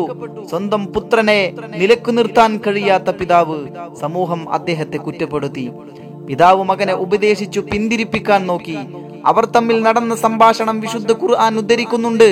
പിതാവിനോട് മകൻ ചോദിച്ചു, കേൾക്കാനും കാണാനും കഴിവില്ലാത്ത ഈ പ്രതിമകളെ എന്തിനാണ് നിങ്ങൾ ആരാധിക്കുന്നത്? യാതൊരു ഉപകാരവും ചെയ്യാൻ അവർക്ക് കഴിയില്ലല്ലോ. പിതാവ് കേൾക്കാൻ ഒട്ടും ഇഷ്ടപ്പെടാത്ത ചോദ്യമാണ് മകൻ ചോദിക്കുന്നത്. കോപം വരാൻ ഇനി വല്ലതും വേണോ? ചോദ്യം അവിടെയും നിർത്തിയില്ല. ഉപദേശ രൂപത്തിലായിരുന്നു പിന്നെ സംസാരം. ബാപ്പ, താങ്കൾക്ക് ലഭിക്കാത്ത ചില അറിവുകൾ എനിക്ക് ലഭിച്ചിട്ടുണ്ട്, ഞാനത് പറഞ്ഞു തരാം. താങ്കളൊന്ന് വിശ്വസിക്കണം ബാപ്പ. അള്ളാഹുവാണേ നമ്മുടെ സൃഷ്ടാവ്, അവനിലേക്കുള്ള ശരിയായ മാർഗം ഞാൻ കാണിച്ചു തരാം. ബാപ്പ, താങ്കൾ പിശാചിനെ ആരാധിക്കരുത്, പിശാച് പറയുന്നത് കേൾക്കരുത്, അവനെ പിന്തുടരരുത്, അവൻ അള്ളാഹുവിനോട് അനുസരണക്കേട് കാണിച്ചവനാണ്. താങ്കൾ ഞാൻ പറയുന്നത് വിശ്വസിക്കാതെ പിശാചിന്റെ പിന്നാലെ പോയാൽ അള്ളാഹുവിന്റെ ശിക്ഷ നിങ്ങളെ പിടികൂടുമെന്ന് ഞാൻ ഭയപ്പെടുന്നു ബാപ്പ. ഈ ഉപദേശങ്ങൾ പിതാവിനെ എത്രമാത്രം കോപാകുലനാക്കിയിട്ടുണ്ടാകും, ഊഹിക്കാൻ പോലും കഴിയില്ല. പിതാവിന്റെ മറുപടിയിൽ കോപവും വെറുപ്പും നിറഞ്ഞു നിൽക്കുന്നു. ഇബ്രാഹിം, ഇത്തരം സംസാരം നിർത്തുക, അല്ലെങ്കിൽ നിന്നെ ഞാൻ കല്ലെടുത്തെറിയും. എന്റെ മുമ്പിൽ നിന്ന് എങ്ങോട്ടെങ്കിലും ഒന്ന് പോയി തരുമോ? ശുദ്ധ ഖുർആൻ വ്യക്തമായി തന്നെ ഈ സംഭവം പറയുന്നുണ്ട്. ഇത് ഖാലലി അബീഹി യാ അബതി ലിമ തഅബുദു മാ ലാ യസ്മഉ വലാ യുബ്സിറു വലാ യുഅനി അൻക ശൈആ. ഈ സംഭാഷണം വിശുദ്ധ ഖുർആനിൽ നിന്ന് ഇങ്ങനെ വായിക്കാം. അദ്ദേഹം തന്റെ പിതാവിനോട് പറഞ്ഞ സന്ദർഭം ഓർക്കുക. എന്റെ പിതാവേ, കേൾക്കാനും കാണാനും കഴിയാത്ത ഒന്നിനും ഉപകരിക്കാത്തവയെ, ബിംബത്തെ എന്തിനാണ് നിങ്ങൾ ആരാധിക്കുന്നത്? യാ അബതി ഇന്നി ഖദ് ജാഅനി മിനൽ ഇൽമി മാ ലം യഅതിക ഫത്തബിഉനി അഹ്ദിക സിറാതൻ സവിയ്യാ. എന്റെ പിതാവെ, നിങ്ങൾക്ക് സിദ്ധിച്ചിട്ടില്ലാത്ത ചില അറിവുകൾ എനിക്ക് കിട്ടിയിട്ടുണ്ട്, അതുകൊണ്ട് നിങ്ങൾ എന്നെ പിന്തുടരുക, ഞാൻ നിങ്ങൾക്ക് ശരിയായ മാർഗം കാണിച്ചു തരാം. യാ അബതി ലാ തഅബുദിശ് ശൈത്വാന ഇന്നശ് ശൈത്വാന കാന ലിർറഹ്മാനി അസിയാ. എന്റെ പിതാവെ, നിങ്ങൾ പിശാചിനെ ആരാധിക്കരുത്, നിശ്ചയമായും പിശാച് പരമ കാരുണ്യകനോട് അനുസരണയില്ലാത്തവനാകുന്നു. യാ അബതി ഇന്നി അഖാഫു അയ്യമസ്സക അദാബും മിനർ റഹ്മാനി ഫതകൂന ലിശ്ശൈത്വാനി വലിയാ. എന്റെ പിതാവേ, പരമ കാരുണ്യകനിൽ നിന്നുള്ള ശിക്ഷ നിങ്ങളെ ബാധിക്കുന്നതിന് നിശ്ചയമായും ഞാൻ ഭയപ്പെടുന്നു, അപ്പോൾ നിങ്ങൾ പിശാചിന് ഒരു ബന്ധുവായി തീരുന്നതാണ്. ഇത്രയും കേട്ട ശേഷമുള്ള പിതാവിന്റെ പ്രതികരണം ഇപ്രകാരമായിരുന്നു. ഖാല അറാഇബുൻ അൻത അൻ ആലിഹതി യാ ഇബ്രാഹിം ലഇല്ലം തൻതഹി ലഅർജുമന്നക് വഹ്ജുർനി മലിയാ. അദ്ദേഹത്തിന്റെ പിതാവ് പറഞ്ഞു, എന്റെ ഇലാഹുകളെ വേണ്ടെന്ന് വെക്കുന്നവനാണോ നീ? ഇബ്രാഹിമേ, നീ ഇതിൽ നിന്ന് വിരമിക്കുന്നില്ലെങ്കിൽ നിശ്ചയം നിന്നെ ഞാൻ എറിഞ്ഞോടിക്കുക തന്നെ ചെയ്യും. സുരക്ഷിതനായി നീ എന്നെ വിട്ടേച്ചു പോവുക. ഇബ്രാഹിം നബി അലൈഹിസ്സലാമിന്റെ മനസ്സന്ന് എത്ര വേദനിച്ചിട്ടുണ്ടാവും. താൻ പറയുന്ന കാര്യങ്ങളെ കുറിച്ച് അല്പനേരം ചിന്തിക്കാൻ പോലും ആരും തയ്യാറായില്ല. സൃഷ്ടാവായ അള്ളാഹുവിനെ കുറിച്ചല്ല, സൃഷ്ടിയായ നമ്രൂദിനെ കുറിച്ചാണ് അവർ ചിന്തിച്ചത്. നമ്രൂദ് കാണിച്ചു കൊടുത്ത വഴിയിലൂടെയാണ് സമൂഹം സഞ്ചരിക്കുന്നത്. അവന്റെ പാത ശിർക്കിലേക്കുള്ളതാണ്. ഒരു നാട് മുഴുവൻ ശിർക്കിലേക്ക് ഒഴുകിക്കൊണ്ടിരിക്കുകയാണ്. ബിംബാരാധന വളരെ ശക്തമായിരിക്കുകയാണ്. ആ സമൂഹത്തെ ഏകദൈവ വിശ്വാസത്തിലേക്ക് കൊണ്ടുവരേണ്ടതുണ്ട്. അതിനുവേണ്ടിയാണ് ഇബ്രാഹിമിനെ പ്രവാചകനായി നിയോഗിച്ചിരിക്കുന്നത്. ബിംബങ്ങൾക്ക് യാതൊരു കഴിവുമില്ലെന്ന് ഈ സമൂഹം എന്താണ് മനസ്സിലാക്കാത്തത്? അവരുടെ ചിന്ത ആ വഴിക്ക് തിരിച്ചുവിടാൻ എങ്ങനെ കഴിയും? വളരെ നേരം ചിന്തിച്ചപ്പോൾ ഇബ്രാഹിം നബി അലൈഹിസ്സലാമിന് ഒരു തന്ത്രം തോന്നി. ആരാധനാലയത്തിൽ ഒരുപാട് ബിംബങ്ങളുണ്ട്, വലുതും ചെറുതുമായ ഒരുപാട് ബിംബങ്ങൾ. അവയെ വെട്ടിപ്പൊളിക്കുക. സ്വയം രക്ഷയ്ക്ക് പോലും അവയ്ക്ക് കഴിവില്ലെന്ന് ജനങ്ങൾ അപ്പോൾ മനസ്സിലാക്കിക്കൊള്ളും.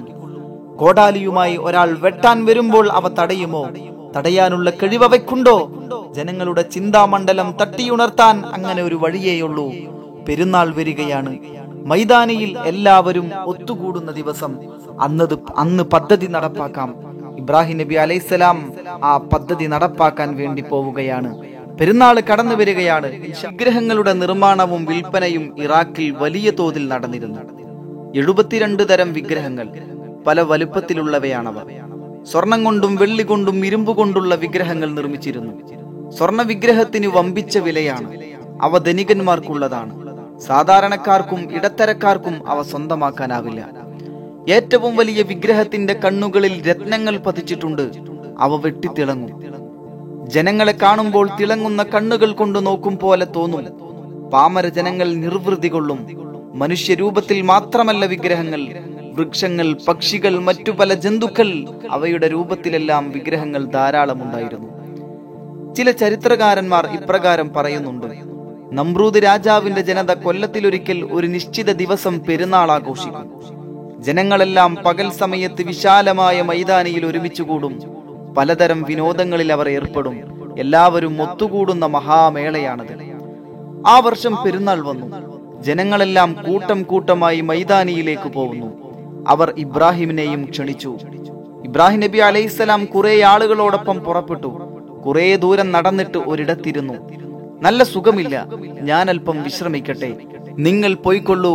ഇബ്രാഹിം നബി അലൈഹിസ്സലാം പറഞ്ഞു. കൂടെയുള്ളവർ പോയി. ജനങ്ങൾ കൂട്ടം കൂട്ടമായി ഇബ്രാഹിമിന്റെ മുമ്പിലൂടെ ഒഴുകിക്കൊണ്ടിരുന്നു. കുറെ നേരം കഴിഞ്ഞപ്പോൾ ഒഴുക്ക് നിലച്ചു. വഴികൾ വിജനമായി. ഇബ്രാഹിം നബി അലൈഹിസ്സലാം ഒറ്റയ്ക്കായി. ഇബ്രാഹിം നബി അലൈഹിസ്സലാം അവിടെ നിന്ന് എഴുന്നേറ്റ് നടന്നു. ആരാധനാലയം, അതിനകത്ത് കുറെ വിഗ്രഹങ്ങൾ, ജീവനില്ലാത്ത വസ്തുക്കൾ.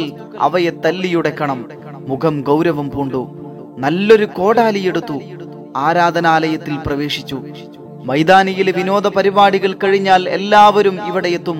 പിന്നെ ആരാധന നടക്കും. അതാണ് പതിവ്. ബിംബങ്ങളുടെ മുമ്പിൽ ധാരാളം ഭക്ഷ്യവസ്തുക്കൾ വെച്ചിട്ടുണ്ട്. ജനങ്ങൾക്ക് വിതരണം ചെയ്യാനുള്ളതാണിത്. ഇബ്രാഹിം നബി അലൈഹിസ്സലാം ബിംബങ്ങളെ നോക്കി ചോദിച്ചു, എന്താ ഇതൊന്നും തിന്നുന്നില്ലേ? മറുപടിയില്ല. വീണ്ടും ചോദിച്ചു, എന്താ മറുപടി പറയാത്തത്? കേൾക്കുന്നില്ലേ? നിങ്ങൾക്ക് കേൾക്കാൻ കഴിവില്ലേ? സംസാരിക്കില്ലേ? ഒന്നിനും കഴിവില്ലേ? കോടാലി കൊണ്ട് വിട്ടുകൊടുത്തു. വെട്ടേറ്റ് ആ വിഗ്രഹം തകർന്നു വീണു. വലിയ വിഗ്രഹത്തെ വെറുതെ വിട്ടു, മറ്റെല്ലാം തകർത്തു. വലിയ വിഗ്രഹത്തിന്റെ കഴുത്തിൽ കോടാലി തൂക്കിയിട്ടു. എന്നിട്ട് ഇബ്രാഹിം നബി അലൈഹിസ്സലാം അവിടെ നിന്നും സ്ഥലം വിട്ടു. ജനങ്ങൾ വരും, പൊട്ടിത്തകർന്ന ബിംബങ്ങൾ കാണും. അപ്പോൾ അവർ ചിന്തിക്കും, സ്വയം രക്ഷയ്ക്ക് കഴിയാത്ത വസ്തുക്കൾ, ഇവയെ ആരാധിക്കാൻ കൊള്ളില്ല. ആരാധ്യൻ അള്ളാഹു മാത്രമാണെന്നവർ അറിയട്ടെ. മൈതാനിയിൽ വിനോദ പരിപാടികൾ അവസാനിച്ചു. ഇനി ആരാധനയാണ്. എല്ലാവരും ആരാധനാലയത്തിൽ വന്നു കയറി. ഞെട്ടിപ്പോയി. തകർന്നു വീണ പ്രതിമകൾ. ആരാണിത് ചെയ്തത്? പലരും ഉറക്കെ ഉറക്കെ ചോദിച്ചു. ഇത് ചെയ്തവൻ മഹാ അക്രമി തന്നെയാണ്, അവന് തക്കതായ ശിക്ഷ നൽകണം. അപ്പോൾ ചിലർ പറഞ്ഞു, വിഗ്രഹങ്ങളെ തള്ളിപ്പറയുന്ന ഒരു ചെറുപ്പക്കാരൻ ഇവിടെയുണ്ട്, അവന്റെ പേര് ഇബ്രാഹിം എന്നാണ്. രാജാവ് വിവരമറിഞ്ഞു കോപാകുലനായി. ഇബ്രാഹിമിനെ ബന്ധിച്ചു കൊണ്ടുവരൂ. രാജകൽപ്പന വന്നു. ആളുകൾ ഓടിക്കൂടി. ഇബ്രാഹിം നബി അലൈഹിസ്സലാം നേരത്തെ പറഞ്ഞ ഒരു കാര്യം ചിലരുടെയൊക്കെ ഓർമ്മയിൽ വന്നു. ആ സംഭവം വിശുദ്ധ ഖുർആനിൽ പറയുന്നു,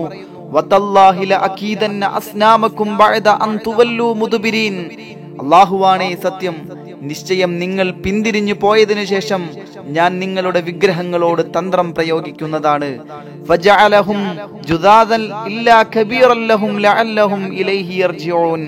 അങ്ങനെ അവരുടെ വലിയ ഒരു വിഗ്രഹം ഒഴിച്ച് അവയെ അദ്ദേഹം തുണ്ടം തുണ്ടമാക്കി. അവർ തന്റെ അടുക്കിലേക്ക് മടങ്ങിയേക്കാം എന്ന വചനം രണ്ട് വിധത്തിൽ വ്യാഖ്യാനിക്കപ്പെടുന്നുണ്ട്. ഒന്ന്, അവർ ഇബ്രാഹിം നബി അലൈഹിസ്സലാമിന്റെ അടുക്കിലേക്ക് മടങ്ങിയേക്കാം. അങ്ങനെ അവർ മടങ്ങി വന്നാൽ വിഗ്രഹങ്ങളുടെ കഴിവുകേട് പറഞ്ഞ് മനസ്സിലാക്കി കൊടുക്കാം. സർവശക്തനായ അള്ളാഹുവിലേക്ക് അവരെ ക്ഷണിക്കാം. രണ്ടാമത്തെ വ്യാഖ്യാനം, നശിപ്പിക്കാതെ വിട്ട വലിയ വിഗ്രഹത്തിലേക്ക് അവർ മടങ്ങിയേക്കാമെന്നാണ്. മറ്റുള്ളവയെ ആര് നശിപ്പിച്ചു എന്നത് ചോദിക്കും. മറുപടി പറയില്ല. അപ്പോൾ അതിന്റെ കഴിവുകേട് ആളുകൾ മനസ്സിലാക്കും. അങ്ങനെയെല്ലാം ചിന്തിച്ചു കൊണ്ടിരിക്കുന്നതിനിടയിൽ രാജാവിന്റെ പട്ടാളക്കാർ ഓടിയെത്തി. ഇബ്രാഹിം നബി അലൈഹിസ്സലാമിനെ ബന്ധിപ്പിച്ച് രാജസദസ്സിൽ ഹാജരാക്കി. ദേവാലയത്തിലെത്തിയപ്പോൾ നടന്ന ജനങ്ങളുടെ സംഭാഷണം വിശുദ്ധ ഖുർആൻ ഉദ്ധരിക്കുന്നത് ഇപ്രകാരമാണ്. 21ാം അധ്യായത്തിലെ 59ാം വചനം മുതൽ 63ാം വചനം വരെ നമുക്ക് പരിശോധിക്കാം.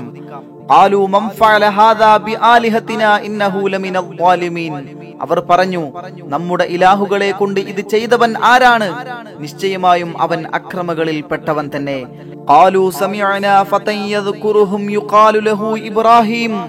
അവർ ചിലർ പറഞ്ഞു, ഒരു യുവാവ് അവയെ പറ്റി ആക്ഷേപിച്ചു പറയുന്നത് ഞങ്ങൾ കേട്ടിട്ടുണ്ട്, ഇബ്രാഹിം എന്നാണ് അവന് പേര് പറയപ്പെടുന്നത്.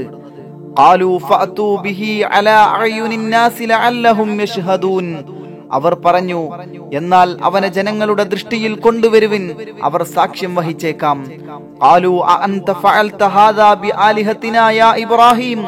ഇപ്പോൾ ഇബ്രാഹിം നബി അലൈഹിസ്സലാം ബന്ധിതനായി ജനങ്ങളുടെ മുമ്പിൽ നിൽക്കുന്നു. അവർ അദ്ദേഹത്തെ ചോദ്യം ചെയ്യുന്ന രംഗം വിശുദ്ധ ഖുർആൻ നമുക്ക് കാണിച്ചു തന്നു. അവർ ചോദിച്ചു, അല്ലയോ ഇബ്രാഹിം, നീയാണോ നമ്മുടെ ഇലാഹുകളെ കൊണ്ട് ഇത് ചെയ്തത്?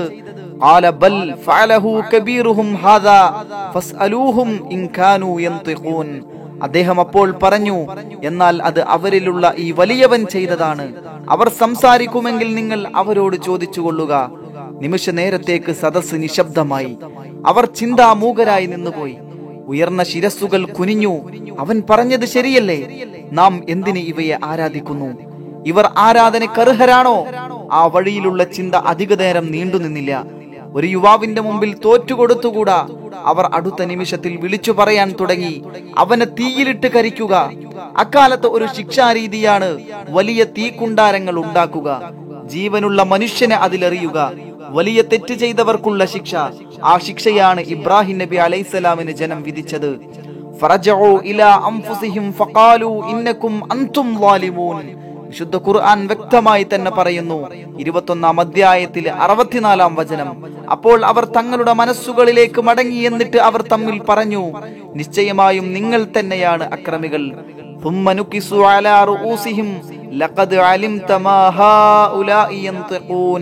പിന്നെ അവർ തലതാഴ്ത്തി, ഇവ സംസാരിക്കില്ലെന്ന് നിനക്ക് തീർച്ചയായും അറിയാം. അവയ്ക്ക് സംസാരിക്കാൻ കഴിയില്ലെന്ന സത്യം അവരുടെ ആരാധകർ തന്നെ സമ്മതിച്ചു. ഉടനെ ഇബ്രാഹിം നബി അലൈഹിസ്സലാം ചോദിച്ചു, ഉപകാരമോ ഉപദ്രവമോ ചെയ്യാൻ കഴിയാത്ത വസ്തുക്കളെ എന്തിനാരാധിക്കുന്നു? അള്ളാഹുവിനെ ആരാധിക്കുവിൻ. സർവശക്തനായ അള്ളാഹുവിനെ നിങ്ങൾ ആരാധിക്കുന്നില്ല, നിർജീവ വസ്തുക്കളെ ആരാധിക്കുന്നു. അള്ളാഹുവിനെ ആരാധിക്കുവിൻ, നിർജീവ വസ്തുക്കളെ ആരാധിക്കരുത്. ലജ്ജാവഹൻ തന്നെ ഈ കാര്യം. വിശുദ്ധ ഖുർആൻ ഇബ്രാഹിം നബി അലൈഹിസ്സലാമിന്റെ പ്രസ്താവന ഉദ്ധരിക്കുന്നുണ്ട്. ഖാല അഫതഅബ്ദൂന മിൻ ദൂനില്ലാഹി മാ ലാ യൻഫഉകും ശൈഅൻ വലാ യദുർറുകും. അദ്ദേഹം പറഞ്ഞു, എന്നാൽ അല്ലാഹുവല്ലാത്ത നിങ്ങൾക്ക് ഉപദ്രവമോ ഉപകാരമോ ചെയ്യാത്തതിനെ നിങ്ങൾ ആരാധിക്കുകയാണോ? ഉഫ്ഫിൽ ലക്കും വലിമാ തഅബ്ദൂന മിൻ ദൂനില്ലാഹി അഫലാ തഅഖിലൂൻ. നിങ്ങളും അല്ലാഹുവല്ലാത്ത നിങ്ങൾ ആരാധിക്കുന്ന വസ്തുക്കളും നിങ്ങൾ മനസ്സിലാക്കുന്നില്ലേ? ഇബ്രാഹിം നബി അലൈഹിസ്സലാം സത്യമാർഗത്തിലേക്ക് അവരെ ക്ഷണിച്ചു. അവരത് സ്വീകരിച്ചില്ല. അദ്ദേഹത്തെ കരിച്ചു കൊല്ലാനായിരുന്നു അവരുടെ തീരുമാനം. നമ്രൂദിന്റെ കൽപ്പന വന്നു. വളരെ വലിയ അഗ്നികുണ്ഡം നിർമ്മിക്കാൻ കൽപ്പന കൊടുത്തു. ജനങ്ങൾ വിറക് നേർച്ചയാക്കാൻ തുടങ്ങി. നാട്ടിലാകെ തീകുണ്ടത്തെ കുറിച്ചുള്ള സംസാരം തന്നെയാണ്. ഇബ്രാഹിമിന് കിട്ടാൻ പോകുന്ന ശിക്ഷ അതികഠിനം തന്നെയെന്ന് എല്ലാവരും പറഞ്ഞു നടന്നു. വലിയ അഗ്നികുണ്ഡം ശരിയായി വരികയാണ്. അതിൽ വിറക് നിറക്കാൻ 1 മാസം വേണ്ടി വന്നുവെത്രേ. രോഗശയ്യയിൽ കിടക്കുന്നവർ വരെ വിറക് നേർച്ചയാക്കി അയച്ചു. നാടാകെ വിറക് ശേഖരണം ഒരാവേശമായി പടർന്നു. നിശ്ചിത അളവിൽ വിറക് നിറഞ്ഞു. വിറകിന് മുകളിൽ വലിയ അളവിൽ നെയ്യൊഴിച്ചു. അതിനുശേഷം തീ കൊളുത്തി. തീ പടർന്നു കത്തി. അഗ്നി പരീക്ഷണം. രക്ഷപ്പെടാനുള്ള മാർഗം നോക്കിയില്ല. ഓടിയൊളിച്ചില്ല, നാട് വിട്ടില്ല. എനിക്കല്ലാഹു മതി, എല്ലാ കാര്യങ്ങളും അവനിൽ ഭരമേൽപ്പിക്കുന്നു, ഹസ്ബുനല്ലാഹു വനിഅമൽ വക്കീൽ. ഈ ദിക്ർ ചൊല്ലിക്കൊണ്ടേയിരുന്നു. ഇബ്രാഹിമിന്റെ കൈകാലുകൾ ഇരുമ്പു ചങ്ങലയിൽ ബന്ധിക്കുക. രാജകൽപ്പന വന്നു. യുവാവ് ബന്ധിതനായി. തീ ദിവസങ്ങളോളം ആളിക്കത്തി. അതിനു മുകളിലൂടെ പറക്കുന്ന പക്ഷികൾ കരിഞ്ഞു വീണു. എന്തൊരു പരീക്ഷണം! കൈകാലുകൾ ഇരുമ്പു ചങ്ങലയിൽ ബന്ധിക്കപ്പെട്ട ഇബ്രാഹിം നബി അലൈഹിസ്സലാം അഗ്നിയിലേക്ക് എറിയപ്പെട്ടു. ഒരു നിമിഷം പ്രകൃതി നിശ്ചലമായി.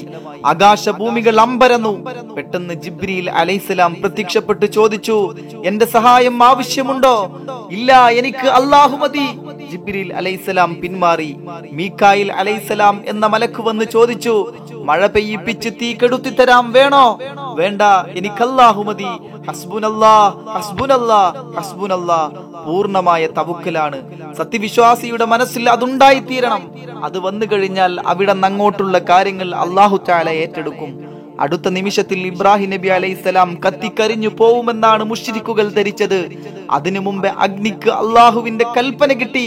അഗ്നി, നീ തണുപ്പാവുക. അഗ്നി, നീ രക്ഷയാവുക. സുഖശീതളമായ അനുഭവം വിശുദ്ധ ഖുർആൻ പറയുന്നത് കാണൂ. 21-ാം അധ്യായത്തിലെ 68-ാം വചനത്തിലൂടെ അള്ളാഹു തആല പറയുന്നു,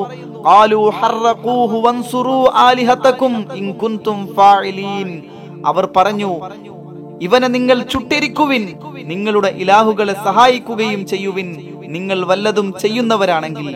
അഗ്നിയിലേക്ക് എറിയപ്പെട്ടപ്പോൾ അല്ലാഹു അഗ്നിയോട് കൽപ്പിച്ചത് ഇപ്രകാരമായിരുന്നു, ഖുൽനാ യാ നാറു കൂനി ബർദൻ വസലാമൻ അലാ ഇബ്രാഹിം. നാം പറഞ്ഞു, തീ, നീ ശീതളവും ഇബ്രാഹീമിന് രക്ഷയും ആയി തീരുക. വഅറാദു ബിഹി കൈദൻ ഫജഅൽനാഹുൽ അഖ്സരീൻ.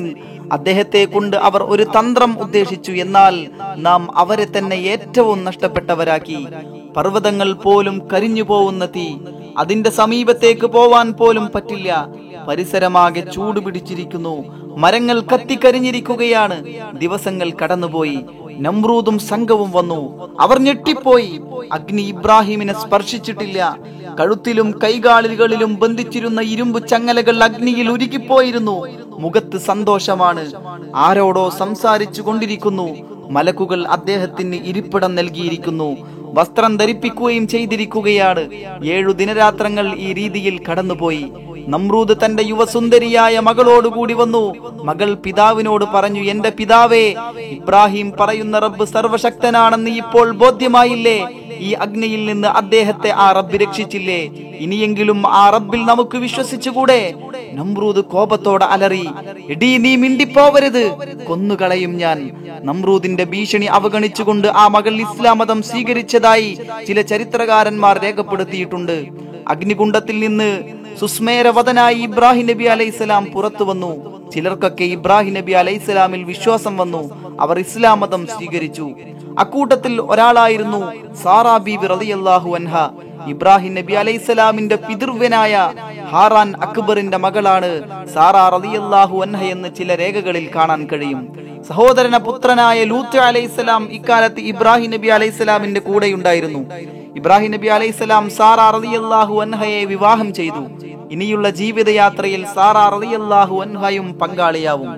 ഊർ പട്ടണത്തിലും ബാബിലോണിയായുടെ മറ്റു ഭാഗങ്ങളിലുമായിട്ടാണ് ഇതുവരെ കഴിഞ്ഞുകൂടിയത്. ഇനി പിറന്ന നാടിനോട് യാത്ര പറയണം. ഹിജ്റ പോവാൻ സമയമായിരിക്കുന്നു. സാറാ റളിയല്ലാഹു അൻഹയെ കൂടെ കൂട്ടാം. ലൂത്ത് നബി അലൈഹിസ്സലാം കൂടെ വരും. നബിയും മുശ്രിക്കുകളും തമ്മിൽ പലയിടത്തു വെച്ചും വാഗ്വാദങ്ങൾ നടന്നു. ഇബ്രാഹിം നബി അലൈഹിസ്സലാം തന്റെ റബ്ബിനെ കുറിച്ച് നിരന്തരം സംസാരിച്ചു കൊണ്ടിരുന്നു. അദ്ദേഹത്തിന്റെ വചനങ്ങൾ സൂറത്തു ഷുഅറയിൽ എടുത്തു പറയുന്നുണ്ട്. ബിസ്മില്ലാഹിർ റഹ്മാനിർ റഹീം. അല്ലദീ ഖലഖനി ഫഹുവ യഹ്ദീനി വല്ലദീ ഹുവ യുത്ഇമുനി വയസ്ഖീനി വഇദാ മരിൽതു ഫഹുവ യശ്ഫീനി വല്ലദീ യുമീതുനി സുമ്മ യുഹ്യീനി വല്ലദീ അത്മഉ അൻ യഗ്ഫിറ ലീ ഖതീഅതി യൗമദ്ദീൻ. എന്നെ സൃഷ്ടിച്ചിട്ടുള്ളവനാണവൻ, എന്നിട്ട് അവൻ എനിക്ക് മാർഗദർശനം നൽകുന്നു. അവൻ എനിക്ക് ഭക്ഷണം നൽകുന്നു, എനിക്ക് കുടിക്കുവാൻ വെള്ളം തരികയും ചെയ്യുന്നു. എനിക്ക് രോഗം ബാധിച്ചാൽ എന്നെ അവൻ സുഖപ്പെടുത്തുകയും ചെയ്യുന്നു. എന്നെ മരണപ്പെടുത്തുകയും പിന്നീട് എന്നെ ജീവിപ്പിക്കുകയും ചെയ്യുന്നവനാണവൻ അല്ലാഹു. 26-ാം വചനത്തിലെ 78, 82 വചനങ്ങളാണിവ. ജനനം മുതൽ മരണം വരെയുള്ള സകല കാര്യങ്ങളും ഉൾക്കൊള്ളിച്ചു കൊണ്ടുള്ള സംസാരമാണിത്. എന്നെ സൃഷ്ടിച്ചത് അല്ലാഹു, എന്നെ സന്മാർഗത്തിലാക്കിയതും അവൻ തന്നെ. മാർഗദർശനം ലഭിക്കുന്നതോടെ ജീവിതം ധന്യമായി. ഭക്ഷണവും പാനീയവും മനുഷ്യജീവൻ നിലനിർത്താൻ ആവശ്യമാണ്. അവ തരുന്നവൻ അല്ലാഹുവാണ്. ആരോഗ്യം വേണം. അനാരോഗ്യം വരുമ്പോൾ രോഗിയാവുന്നു. രോഗം ഭേദമാക്കുന്നവൻ അല്ലാഹു തന്നെയാണ്. ജീവിതാന്ത്യം മരണമാകുന്നു. മരണാന്തരം വീണ്ടും ജീവിതം. പരലോകം ശിക്ഷാരക്ഷകളുടെ ലോകം. മനുഷ്യർ പാപമോചനത്തിനു വേണ്ടി സദാ പ്രാർത്ഥിച്ചു കൊണ്ടിരിക്കണം. പാപമോചനം ലഭിക്കുമെന്ന പ്രതീക്ഷയും വേണം. അതിനുള്ള മാതൃകയും ഇബ്രാഹിം നബി അലൈഹിസ്സലാമിന്റെ ചരിത്ര വിവരണത്തിലുണ്ട്. അഗ്നി പരീക്ഷണം കഴിഞ്ഞിട്ട് പോലും ജനങ്ങൾ ഏക ഇലാഹിലേക്ക് വരാൻ കൂട്ടാക്കുന്നില്ല. അവർ ശിർക്കിൽ നിന്ന് മടങ്ങുന്നില്ല.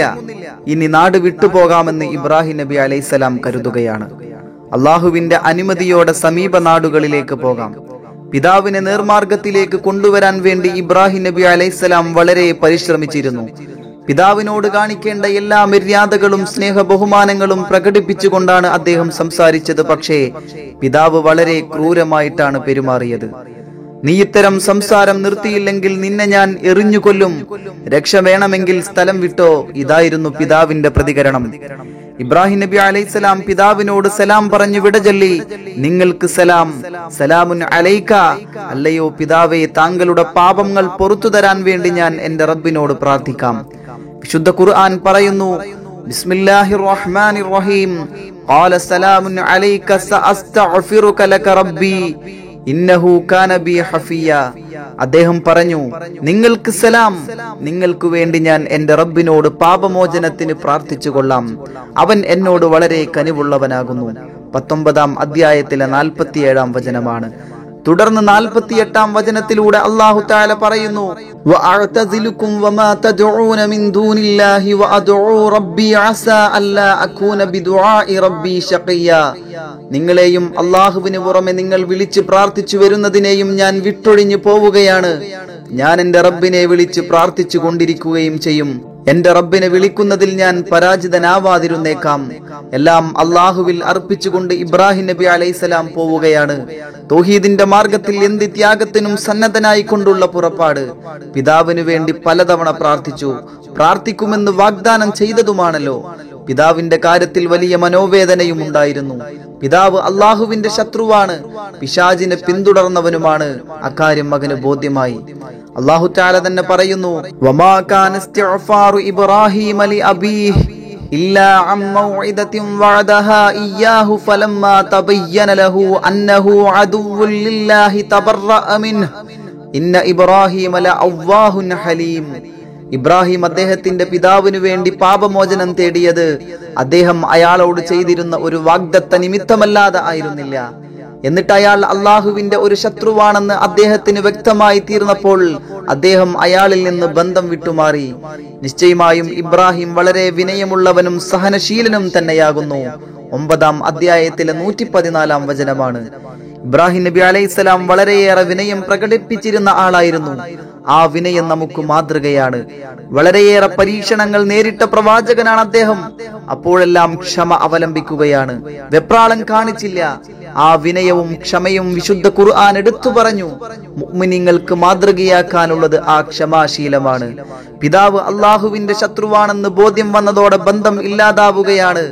എന്നെങ്കിലും ഒരിക്കൽ നന്നായി തീരുമെന്ന പ്രതീക്ഷ അസ്തമിച്ചു. ഇബ്രാഹിം നബി അലൈഹിസ്സലാം ഇറാഖിൽ നിന്ന് സിറിയയിലേക്ക് ഹിജറ പോകാൻ ഒരുങ്ങി. അല്ലാഹു തആല പറയുന്നു, വഖാല ഇന്നി ദാഹിബുൻ ഇലാ റബ്ബി സയഹ്ദീൻ. അദ്ദേഹം പറഞ്ഞു, നിശ്ചയമായും ഞാൻ എന്റെ റബ്ബിലേക്ക് പോവുകയാണ്, അവൻ എനിക്ക് മാർഗദർശനം നൽകിക്കൊള്ളും. 37-ാം അധ്യായത്തിലെ 99-ാം വചനമാണ്. അല്ലാഹു തആല ഒരിക്കലും തന്നെ കൈവിടുകയില്ല, അവൻ മാർഗദർശനം നൽകും.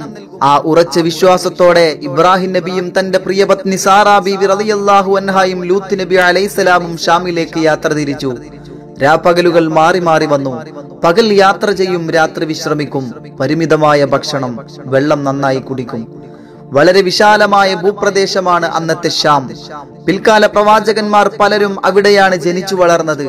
വളരെ അനുഗ്രഹീതമായ നാട്, ധാരാളം പഴവർഗ്ഗങ്ങൾ വളരുന്ന പ്രദേശം. തൗറാത്തും ഇഞ്ചിയിലും ഇറങ്ങിയത് അവിടെയാണ്. വെള്ളം കിട്ടാൻ ധാരാളം സൗകര്യങ്ങളുണ്ട്. ഇബ്രാഹിം നബി അലൈഹിസ്സലാം അങ്ങനെ അവിടെ എത്തി. കുറച്ചുകാലം അവിടെ താമസിച്ചു. അള്ളാഹുവിലേക്ക് ജനങ്ങളെ ക്ഷണിച്ചു. ചിലർ കേട്ട കാര്യങ്ങൾ വിശ്വസിച്ചു. പിന്നീട് അവർ ഈജിപ്തിലേക്ക് പുറപ്പെട്ടു. പല ബുദ്ധിമുട്ടുകളും നേരിടേണ്ടി വന്നു. ഈജിപ്തിലെത്തിയ ഉടനെ അവരെ രാജകൊട്ടാരത്തിലേക്ക് വിളിപ്പിച്ചു. സാറാ ബീവിയുടെ സൗന്ദര്യം രാജാവിനെ വല്ലാതെ ആകർഷിച്ചു. ബീവിയെ ചതിയിൽപ്പെടുത്താൻ തന്നെ രാജാവ് തീരുമാനിച്ചു. സാറാ റളിയല്ലാഹു അൻഹായുടെ ഈമാൻ വളരെ ശക്തമായിരുന്നു. ഏത് വിപത്തിലും അള്ളാഹു തന്നെ സംരക്ഷിക്കുമെന്ന് അവർ ഉറച്ചു വിശ്വാസിച്ചിരുന്നു. സാറാ ബീബി റളിയല്ലാഹു അൻഹ കൊട്ടാരത്തിനകത്താണ്. വാതിലുകൾ കൊട്ടിയടക്കപ്പെട്ടു. എത്രയോ സ്ത്രീകളെ ആ രാജാവ് ആ മുറിയിൽ കുടുക്കി പീഡിപ്പിച്ചിട്ടുണ്ട്. രാജാവിന്റെ കൈകളിൽപ്പെട്ടാൽ രക്ഷപ്പെടാനാവില്ല.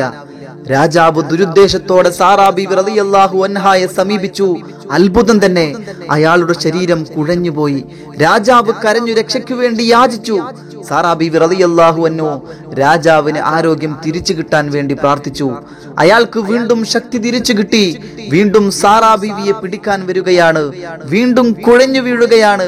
വീണ്ടും രാജാവ് കേണപേക്ഷിക്കുകയാണ്. സാറാ ബീബി റളിയല്ലാഹു അൻഹ വീണ്ടും പ്രാർത്ഥന നടത്തി. വീണ്ടും ആരോഗ്യം തിരിച്ചു കിട്ടി. ഒരിക്കൽ കൂടി അയാൾ സാറാ ബീവി റളിയല്ലാഹു അൻഹായെ സമീപിച്ചു. വീണ്ടും കുഴഞ്ഞു വീണു.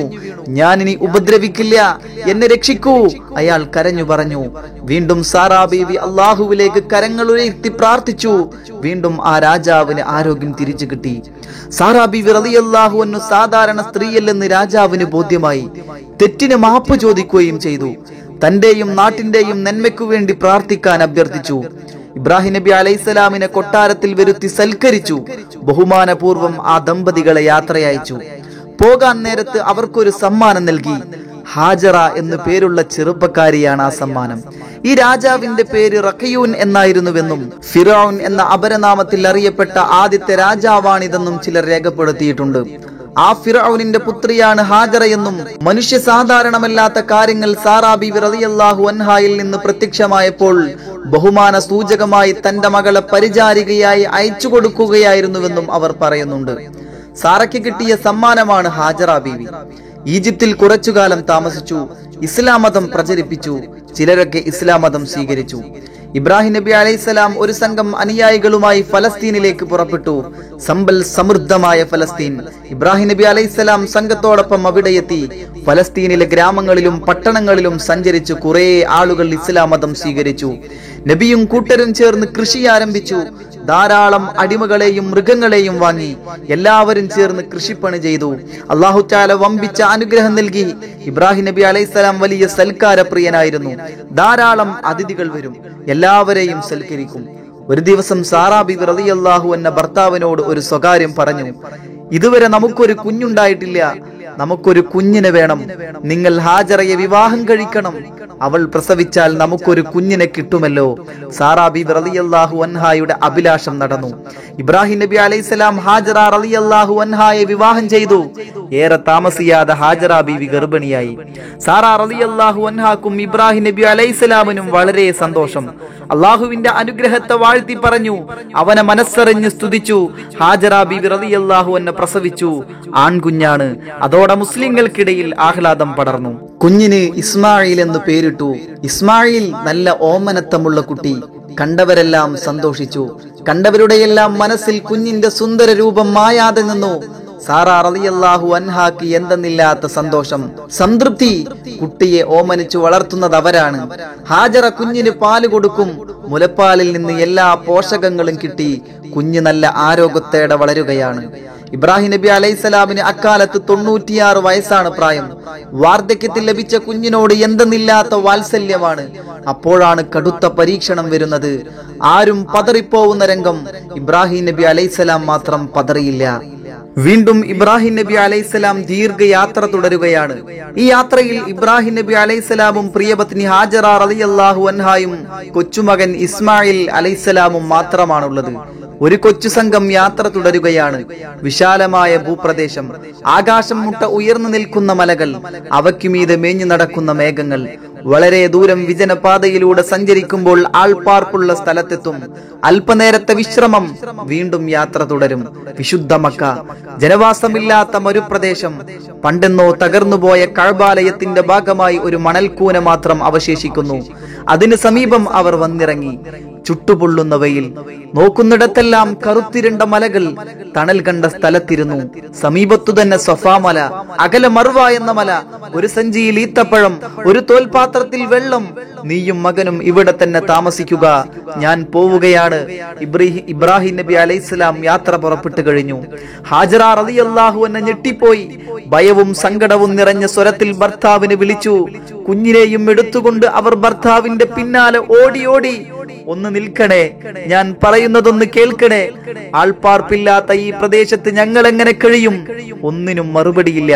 ഭർത്താവ് അകന്നകന്നു പോവുകയാണ്. അള്ളാഹുവിന്റെ കൽപ്പന അനുസരിച്ചാണോ നിങ്ങൾ ഞങ്ങളെ ഉപേക്ഷിച്ചു പോകുന്നത്?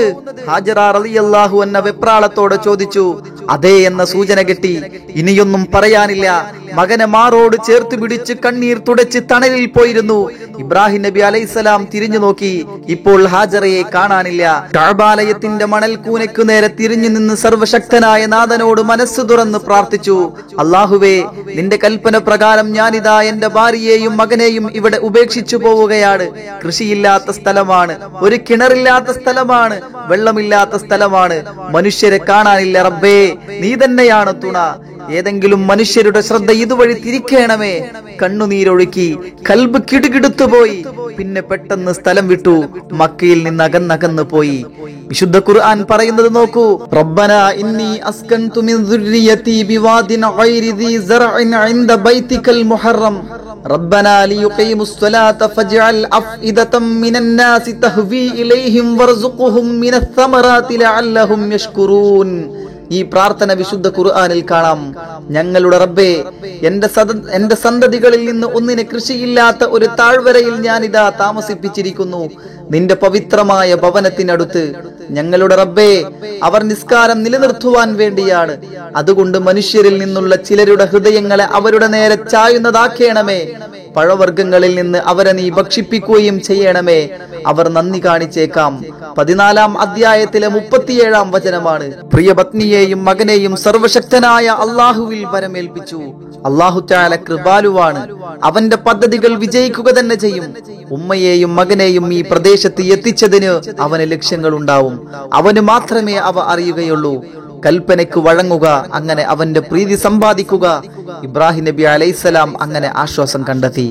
അങ്ങനെ ഇബ്രാഹിം നബി അലൈഹിസ്സലാം തന്റെ പ്രിയപത്നി ഹാജറ ബീവിയെയും പൊന്നോമന പുത്രൻ ഇസ്മായിൽ നബി അലൈഹിസ്സലാമിനെയും ആളൊഴിഞ്ഞ മക്കയുടെ കഅബ ഷരീഫിനടുത്തുള്ള മരുഭൂമിയിൽ വിജനമായ ആ പ്രദേശത്ത് ആക്കിക്കൊണ്ട് ഇബ്രാഹിം നബി അലൈഹിസ്സലാം മക്കയിൽ നിന്നും അകന്ന് ദൂരേക്ക് പോവുകയാണ്. ഹജറ ബീവിയുടെ സഞ്ചിയിൽ കരുതിയിരുന്ന ഈത്തപ്പഴം തീർന്നു, തോൽപാത്രത്തിലുണ്ടായിരുന്ന വെള്ളവും തീർന്നു. ഹജറ ബീവി മുഴുപട്ടിണി. വിശപ്പും ദാഹവും വർദ്ധിച്ചു വരികയാണ്. ഭക്ഷണം നിലച്ചപ്പോൾ മുലപ്പാല് വറ്റി. കുഞ്ഞിന് പാലില്ല. കുഞ്ഞ് നിലവിളിച്ച് കരയാൻ തുടങ്ങി. മാതൃഹൃദയം വല്ലാതെ വേദനിച്ചു. കുഞ്ഞിനെന്ത് കൊടുക്കും? എങ്ങനെ ദാഹം തീർത്തു കൊടുക്കും? ചുറ്റുപാടും നോക്കി. സർവത്ര വിജനം. അകലെ ആരെങ്കിലും കാണുമോ?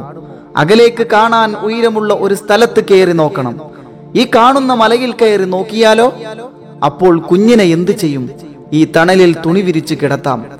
ഏതെങ്കിലും വന്യജീവികൾ ഉപദ്രവിക്കുന്നോ? ആ പൊന്നുമാതാവിന്റെ ഹൃദയം ഇങ്ങനെ മന്ത്രിച്ചു കൊണ്ടിരുന്നു. അല്ലാഹുവേ, എന്റെ കുഞ്ഞിനെ കാത്തുകൊള്ളണമേ. കുഞ്ഞിനെ നിലത്ത് കിടത്തി ഹാജറ ബീവി റളിയല്ലാഹു അൻഹ തൊട്ടടുത്തുള്ള സഫാ മലയുടെ മുകളിലേക്ക് ഓടിക്കയറി. മലയുടെ മുകളിലെത്തി 4 ഭാഗത്തേക്കും ആകാംക്ഷയോടെ നോക്കി. ഒരു മനുഷ്യനെയും കാണാനില്ല. വെള്ളത്തിന്റെ തിളക്കമില്ല. പരന്നു വീണ വെയിൽ മാത്രം. പിടയുന്ന ഹൃദയത്തോടെ സഫാ മലയിൽ നിന്നിറങ്ങി. കുഞ്ഞിന്റെ കരച്ചിൽ ഉച്ചത്തിലായിരിക്കുന്നു. ഇനി എന്ത് ചെയ്യും? അകലെ ഒരു മല കാണുന്നു. അതാണ് മർവ. മർവ വരെ ഓടി. മർവായുടെ മുകളിൽ കയറി. 4 പാടും നോക്കി. മനുഷ്യവാസമില്ല, വെള്ളമില്ല. എന്റെ പൊന്നുമോൻ അകലെ കിടക്കുകയാണ്. കരൾ പിടഞ്ഞു മർവയിൽ നിന്നിറങ്ങി സഫാക്ക് നേരെ ഓടി. അതിന് സമീപമാണ് കുഞ്ഞു കിടക്കുന്നത്. കുഞ്ഞു കരയുന്നു. എന്ത് ചെയ്യും? സഫയിൽ ഒന്നുകൂടി കയറി നോക്കിയാലോ? മറ്റൊരു മാർഗമില്ലല്ലോ. സഫാ മലയിൽ കയറി നിരാശയോടെ വീണ്ടും ഇറങ്ങി വന്നു. വീണ്ടും മർവയിലേക്ക് ഓടി. മർവ കയറി നെഞ്ചിടപ്പോടെ ഇറങ്ങി വന്നു. വീണ്ടും സഫാ മർവയിലേക്ക് ഓടുകയാണ്. പിന്നെ മർവയിലേക്കും സഫയിലേക്കും ഓടുകയാണ്.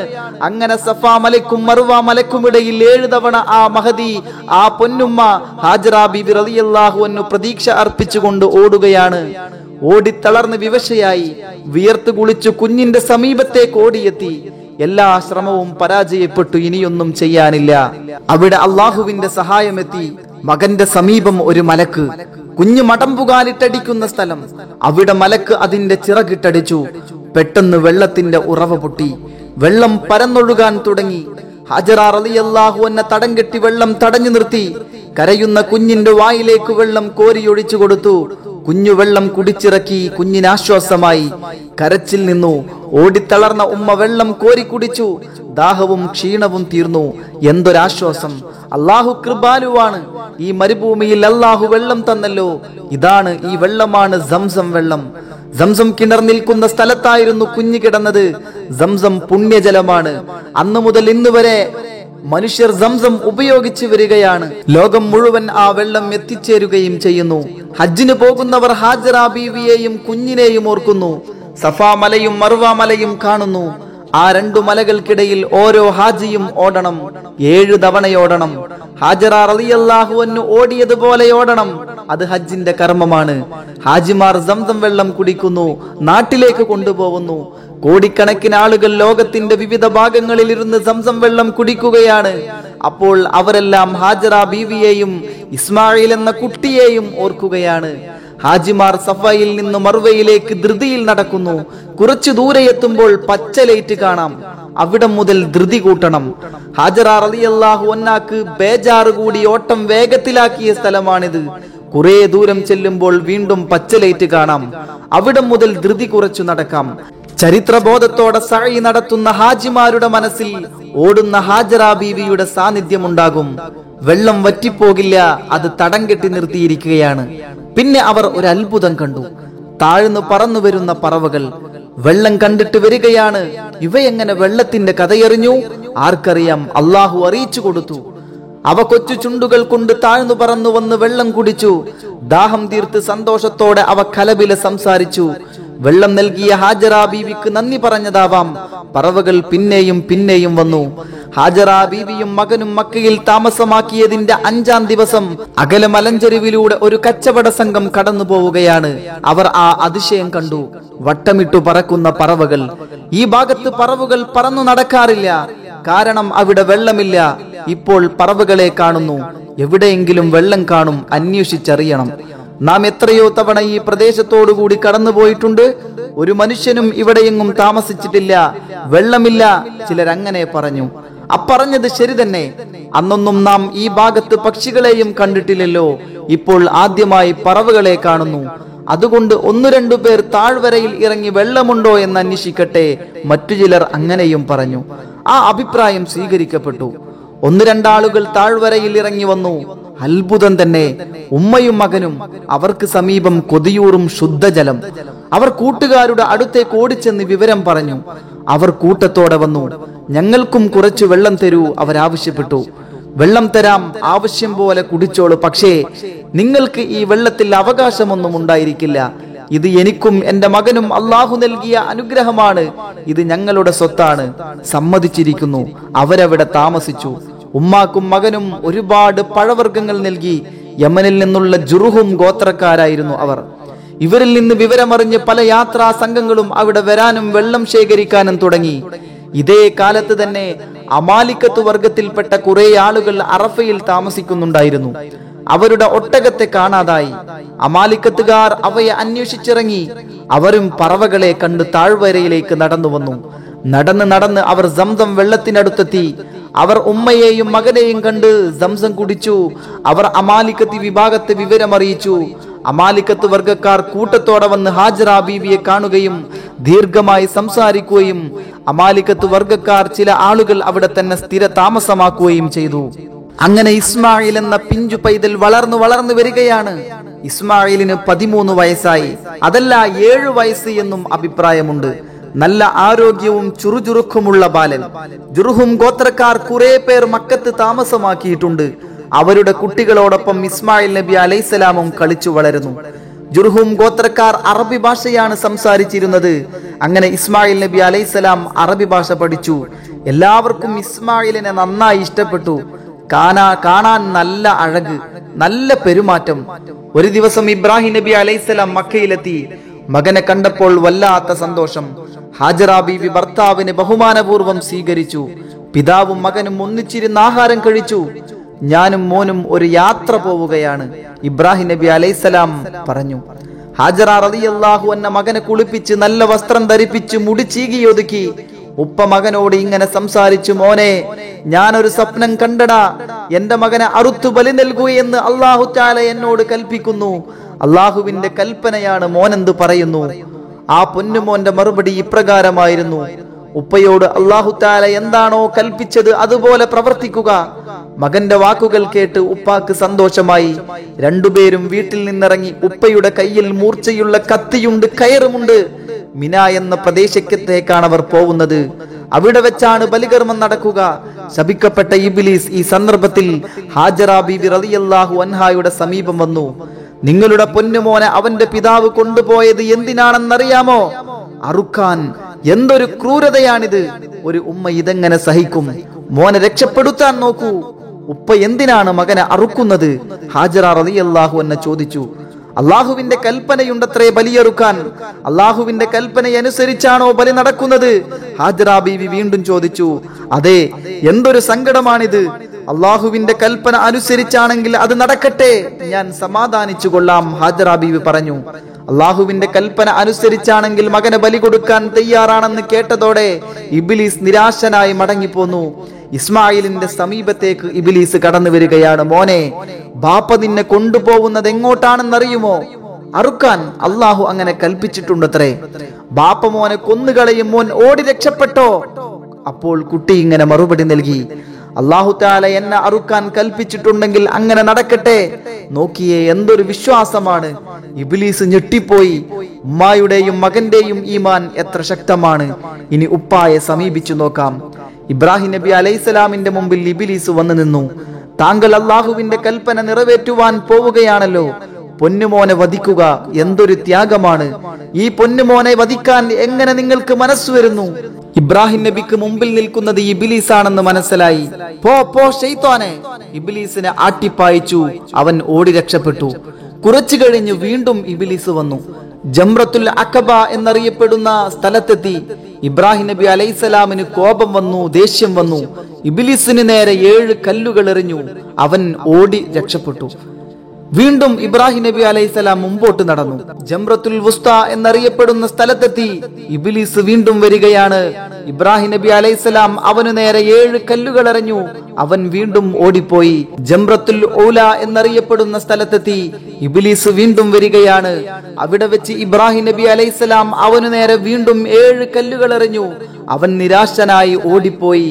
ഹാജിമാർ ഈ 3 സ്ഥലങ്ങളിലും കല്ലെറിയണം.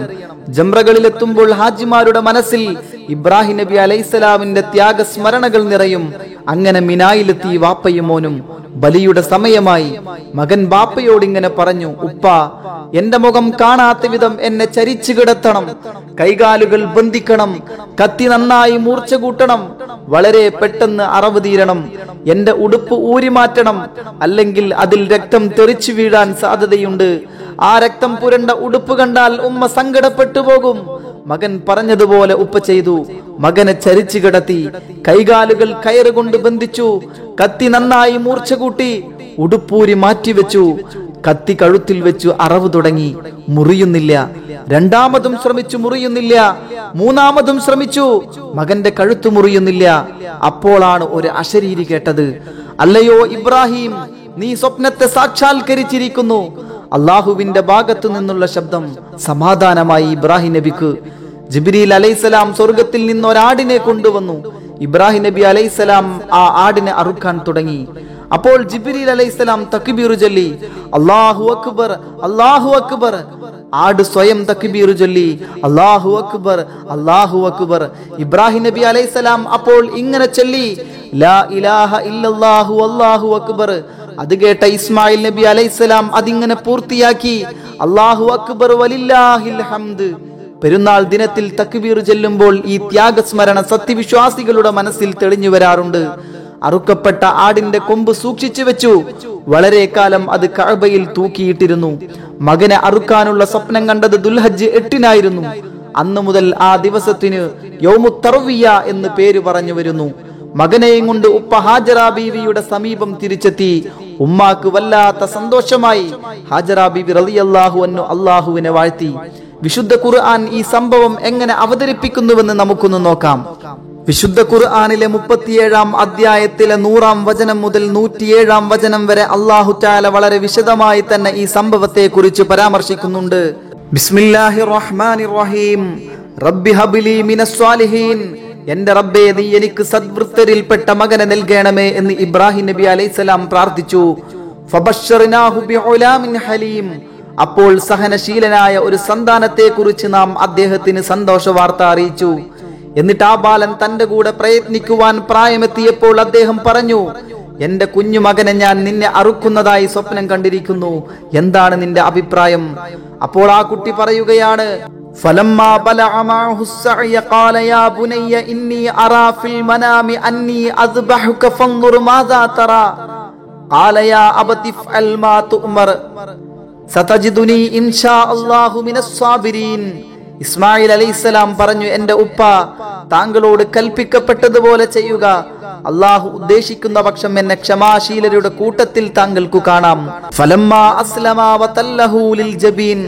അങ്ങനെ രണ്ടുപേരും കൽപ്പനയ്ക്ക് കീഴടങ്ങുകയും അദ്ദേഹം അവനെ നെറ്റിവെച്ച് കിടത്തുകയും ചെയ്തപ്പോൾ വനാദൈനാഹു അയ്യാ ഇബ്രാഹിം, നാം അദ്ദേഹത്തെ വിളിച്ചു, ഹേ ഇബ്രാഹിം, ഖദ് സദ്ദഖത റുയാ ഇന്നാ കദാലിക നജ്സിൽ മുഹ്സിനീൻ, തീർച്ചയായും നീ സ്വപ്നത്തെ സാക്ഷാത്കരിച്ചിരിക്കുന്നു, ഇപ്രകാരമാണ് സുഹൃതന്മാർക്ക് നാം പ്രതിഫലം കൊടുക്കുന്നത്. ഇന്ന ഹാദാ ലഹുവൽ ബലാഉൽ മുബീൻ, തീർച്ചയായും ഇത് തന്നെയാണ് സ്പഷ്ടമായ പരീക്ഷണം. മഹത്തായ ഒരു മൃഗത്തെ കൊണ്ട് അവന് നാം ബലി കൊടുക്കുകയും ചെയ്തു. ഇബ്രാഹിം നബി അലൈഹിസ്സലാമിന്റെ ത്യാഗത്തെ അല്ലാഹു തആല വാഴ്ത്തി പറഞ്ഞു. പിൽക്കാല സമൂഹങ്ങൾ ഈ ബലിയുടെ ചരിത്രം പഠിച്ചു. അവർ ഇബ്രാഹിം നബി അലൈഹിസ്സലാമിനെ ആദരവോടെ ഇന്നും ഓർക്കുന്നു. മഹാനായ ഇബ്രാഹിം നബി അലൈഹിസ്സലാമിനെ കുറിച്ചുള്ള മഹത്തായ സ്മരണ അല്ലാഹു തന്നെയാണ് പിൽക്കാല സമൂഹങ്ങളിൽ നിലനിർത്തിയത്. ഇത് ദൈവികമായ ഒരു അനുഗ്രഹം തന്നെയാണ്. 4000 കൊല്ലങ്ങൾക്ക് ശേഷവും ആ സ്മരണ എത്ര സജീവമായി ജ്വലിച്ചു നിൽക്കുന്നു. വിശുദ്ധ ഖുർആൻ പറയുന്നത് നോക്കൂ, വതറക്നാ അലൈഹി ഫിൽ ആഖിരീൻ, പിന്നീടുള്ളവരിൽ അദ്ദേഹത്തിന്റെ മേൽ നാം സൽകീർത്തി ബാക്കിയാക്കുകയും ചെയ്തു. സലാമുൻ അലാ ഇബ്രാഹിം, ഇബ്രാഹിമിന് സമാധാനം, ശാന്തി. കദാലിക നജ്സിൽ മുഹ്സിനീൻ, അപ്രകാരമാണ് നാം സുഹൃതം ചെയ്തവർക്ക് പ്രതിഫലം നൽകുന്നത്. ഇന്നഹു മിൻ ഇബാദിനൽ മുഅ്മിനീൻ വബശ്ശർനാഹു ബിഇസ്ഹാഖി നബിയ്യാ മിനസ് സ്വാലിഹീൻ, നിശ്ചയം അദ്ദേഹം നന്മയുടെ സത്യവിശ്വാസികളുടെ അടിയാന്മാരിൽ പെട്ടവനാകുന്നു. ഇബ്രാഹിം നബി അലൈഹിസ്സലാമിന്റെ പ്രാർത്ഥനകൾ വിശുദ്ധ ഖുർആൻ ഉദ്ധരിച്ചിട്ടുണ്ട്. പിൽക്കാല സമൂഹത്തിൽ എന്നെ കുറിച്ച് നല്ല സ്മരണ നിലനിർത്തേണമേ എന്ന് അദ്ദേഹം പ്രാർത്ഥിച്ചിരുന്നു. അന്ത്യനാൾ വരെ അദ്ദേഹത്തിന്റെ സ്മരണ നിലനിൽക്കും. വിശുദ്ധ ഖുർആൻ പല സ്ഥലത്തും അദ്ദേഹത്തെ വാഴ്ത്തി പറഞ്ഞു. വിശുദ്ധ ഖുർആൻ പാരായണം ചെയ്യുമ്പോഴെല്ലാം ഇബ്രാഹിം നബി അലൈഹിസ്സലാം സ്മരിക്കപ്പെടുകയാണ്. അല്ലാഹു തആല ആ മഹാനോടൊപ്പം, ആ കുട്ടിയോടൊപ്പം, ഹാജറ ബീവിയോടൊപ്പം നാമേവരെയും സുവലോക സ്വർഗത്തിൽ ഒരുമിച്ച് കൂട്ടുമാറാകട്ടെ. അങ്ങനെ ഇസ്മായിൽ നബി അലൈഹിസ്സലാം വളർന്നു ഒരു യുവാവായി, വിവാഹപ്രായമായി. ജുർഹും ഗോത്രത്തിലെ ഒരു പ്രമാണിക്ക് തന്റെ മകളെ ഇസ്മായിലിനെ കൊണ്ട് വിവാഹം കഴിപ്പിക്കണമെന്ന് താല്പര്യം വന്നു. മകൾക്കതിൽ വലിയ താല്പര്യമില്ലായിരുന്നു. പിതാവിന്റെ നിർബന്ധം കാരണം വിവാഹം നടന്നു. പലപ്പോഴും ഭർത്താവിനോട് പല കാര്യങ്ങളെക്കുറിച്ചും പരാതി പറയും. ജീവിതം തട്ടിമുട്ടി നീങ്ങിക്കൊണ്ടിരിക്കുന്നു. ഒരു ദിവസം ഒരു വൃദ്ധൻ അവിടെ വന്നു. വീട്ടുമുറ്റത്ത് വന്ന് സലാം ചൊല്ലി. ഇസ്മായിലിന്റെ ഭാര്യയാണല്ലേ? വൃദ്ധൻ ചോദിച്ചു. അതെ. എവിടെ നിന്റെ ഭർത്താവ്? വേട്ടയ്ക്ക് പോയതാണ്. എപ്പോൾ വരും? വൈകുന്നേരം വരും. നിങ്ങളുടെ ജീവിതം എങ്ങനെ? വളരെ ബുദ്ധിമുട്ടാണ്. ആഹാരത്തിന്റെ കാര്യം കമ്മിയാണ്. കുറെ പരാതികൾ പറഞ്ഞു. നിന്റെ ഭർത്താവ് വന്നാൽ എന്റെ സലാം പറയണം. ഈ കട്ടിളപ്പടി മാറ്റിവെക്കണമെന്ന് അവനോട് പറയണം. വൃദ്ധൻ മടങ്ങിപ്പോയി. വൈകുന്നേരം ഇസ്മായിൽ നബി അലൈഹിസ്സലാം വന്നു. ഒരു മഹാൻ വന്നു പോയതിന്റെ അടയാളങ്ങൾ അദ്ദേഹത്തിന് അനുഭവപ്പെട്ടു. ഇവിടെ വിശേഷിച്ച് ആരെങ്കിലും വന്നിരുന്നോ? വന്നിരുന്നു ഒരു വൃദ്ധൻ. അദ്ദേഹം എന്തു പറഞ്ഞു? അദ്ദേഹം നമ്മുടെ ജീവിതത്തെ കുറിച്ച് ചോദിച്ചു. ഞാൻ അതിന് മറുപടി പറയുകയും ചെയ്തു. നിങ്ങൾക്ക് സലാം പറഞ്ഞിട്ടുണ്ട്. പിന്നെന്തു പറഞ്ഞു? കട്ടിളപ്പടി മാറ്റിവെക്കണമെന്ന് പറഞ്ഞു. ഇസ്മായിൽ നബി അലൈഹിസ്സലാം ഭാര്യയെ നോക്കി പറഞ്ഞു, ആ വന്നത് ആരാണെന്നറിയാമോ? എന്റെ പിതാവായിരുന്നു. കട്ടിളപ്പടി മാറ്റിവെക്കണമെന്ന് പറഞ്ഞതിന്റെ അർത്ഥം ഭാര്യയായ നിന്നെ മാറ്റണമെന്നാണ്. ഇന്ന് നീ എന്റെ ഭാര്യയല്ല, വീട്ടിലേക്ക് പോയിക്കോളൂ. അവർ സാധനങ്ങളും എടുത്ത് അവരുടെ വീട്ടിലേക്ക് യാത്രയായി. ഇസ്മായിൽ നബി അലൈഹിസ്സലാമിന്റെ 20ാമത്തെ വയസ്സിൽ ഉമ്മ ഹാജറ ബീവി റളിയല്ലാഹു അൻഹ മരണപ്പെട്ടു. എന്തെല്ലാം ചരിത്ര സംഭവങ്ങൾക്ക് സാക്ഷ്യം വഹിച്ച വനിതയാണവർ. കഅബ ശരീഫ് മണൽക്കൂനയായി നിൽക്കുന്ന കാലമാണത്. മക്കക്കാരെല്ലാം ഒത്തുകൂടി. അന്നത്തെ നിലയ്ക്കുള്ള മയ്യത്ത് സംസ്കരണ പരിപാടികളൊക്കെ നടന്നു. കഅബ ഷരീഫിനടുത്ത് തന്നെ കബറടക്കുകയും ചെയ്തു എന്ന് ചരിത്രങ്ങളിലൂടെ നമുക്ക് മനസ്സിലാക്കാൻ കഴിയും. ഇസ്മായിൽ നബി അലൈഹിസ്സലാം ആ കബറിനരികിൽ വന്നു നിൽക്കും. ഉമ്മാക്ക് വേണ്ടി മനമുരുകി ദുആ ചെയ്യും. തനിക്കെന്തുമാത്രം സ്നേഹം നൽകിയ ഉമ്മയാണിത്. ശൈശവകാലം, വെള്ളമില്ലാത്ത നാട്. അവർ താൻ കൈകാലിട്ടടിച്ച് കരഞ്ഞ നേരം സഫ മറുവക്കടയിൽ ഉമ്മ ഓടിയ ഓട്ടം, ആ ഓട്ടത്തിന്റെ അവസാനത്തിലാണല്ലോ സംസം ഉറവ പൊട്ടിയൊഴുകിയത്. ഉമ്മ തന്നെ ലാളിച്ചു വളർത്തി വേണ്ടതെല്ലാം തന്നു. ആ ഉമ്മ ഇന്ന് ഈ ഖബറിൽ ഉറങ്ങുന്നു. റബ്ബേ, അവർക്ക് പുറത്തു കൊടുക്കണമേ. മക്കയിൽ ജനവാസം കൂടിക്കൂടി വരികയാണ്, വീടുകളുടെ എണ്ണം കൂടി. മക്കയിലെത്തിയ ജുർഹും ഗോത്രക്കാരുടെ നേതാവായിരുന്നു മുവാദ് ഇബ്നു അംർ റളിയല്ലാഹു അൻഹു. നല്ല ആജ്ഞാശക്തിയുള്ള നേതാവ്, നേതൃഗുണങ്ങൾ ഒത്തിണങ്ങിയ മഹാൻ. അദ്ദേഹം ഇസ്മായിൽ നബി അലൈഹിസ്സലാമിനെ വളരെ ഇഷ്ടപ്പെട്ടു. തന്റെ മകൾക്ക് വിവാഹപ്രായമായിട്ടുണ്ട്, നല്ലൊരു ഭർത്താവിനെ കിട്ടണം. സുന്ദരിയും ബുദ്ധിമതിയും സൽഗുണ സമ്പന്നയുമാണ് പ്രിയപുത്രി റഹ്ലത്ത്. ഇസ്മായിൽ നബിയുമായി വിവാഹാലോചന നടന്നു. ഇരു കൂട്ടർക്കും സന്തോഷമായി വിവാഹമുറപ്പിച്ചു, തീയതി നിശ്ചയിച്ചു. ഭക്തി നിർഭരമായ അന്തരീക്ഷത്തിൽ ഇസ്മായിൽ നബി അലൈഹിസ്സലാം റഹ്ലത്തിനെ വിവാഹം ചെയ്തു. ഭാര്യ ഭർത്താക്കന്മാർക്കിടയിൽ നിഷ്കളങ്കമായ സ്നേഹവും സഹകരണവും വിശ്വാസവും നിലനിന്നു. സന്തോഷവും ദുഃഖവും പങ്കുവെച്ചു. ഉള്ളതുകൊണ്ട് തൃപ്തിപ്പെട്ട് ജീവിച്ചു. ഒരു ദിവസം ഒരു വൃദ്ധൻ വീട്ടിൽ വന്നു. റഹ്ലത്ത് മാത്രമേ വീട്ടിലുള്ളൂ. ആഗതൻ സലാം ചൊല്ലി. റഹ്ലത്ത് ആഗതനെ സന്തോഷപൂർവ്വം സ്വീകരിച്ചു. അവർ പല കാര്യങ്ങളെക്കുറിച്ചും സംസാരിച്ചു. വൃദ്ധൻ ചോദിച്ചു, നിങ്ങളുടെ ജീവിതം എങ്ങനെ? ഞങ്ങൾ സന്തോഷത്തോടെ ജീവിക്കുന്നു. പരസ്പര സ്നേഹവും സഹകരണവും ഞങ്ങളെ ധന്യരാക്കിയിട്ടുണ്ട്. റഹ്ലത്തിന്റെ സംസാരവും പെരുമാറ്റവും വളരെ ഇഷ്ടപ്പെട്ടു. പോകുമ്പോൾ ഇങ്ങനെ പറഞ്ഞു, നിന്റെ ഭർത്താവ് വരുമ്പോൾ എന്റെ സലാം പറയണം. കട്ടിളപ്പടി ഉറപ്പിച്ചു നിർത്താൻ പറയുക. അള്ളാഹുവിന്റെ അനുഗ്രഹങ്ങൾ ധാരാളമാണ്, അവനെ സ്തുതിച്ചു കൊണ്ടിരിക്കണം. വൃദ്ധൻ യാത്ര പറഞ്ഞു പിരിഞ്ഞു. വൈകുന്നേരം ഭർത്താവ് വന്നു. റഹ്ലത്ത് പകൽ നടന്ന സംഭവങ്ങളൊക്കെ ഭർത്താവിനോട് വിവരിച്ചു പറഞ്ഞു. കട്ടിളപ്പടി ഉറപ്പിച്ചു നിർത്താൻ പറഞ്ഞത് കേട്ട് ഇസ്മായിൽ നബി അലൈഹിസ്സലാം പുഞ്ചിരി തൂകി. റഹ്ല, ആ വന്നത് ആരാണെന്നറിയുമോ? എന്റെ പിതാവ് ഇബ്രാഹിം നബി അലൈഹിസ്സലാം. നിന്നെ എന്റെ ഭാര്യയായി നിലനിർത്തണമെന്നാണ് അദ്ദേഹം സൂചിപ്പിച്ചത്.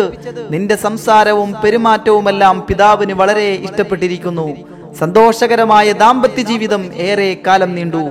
അവർക്ക് 10 പുത്രന്മാർ ജനിച്ചു. 12 പുത്രന്മാരെന്നും അഭിപ്രായമുണ്ട്.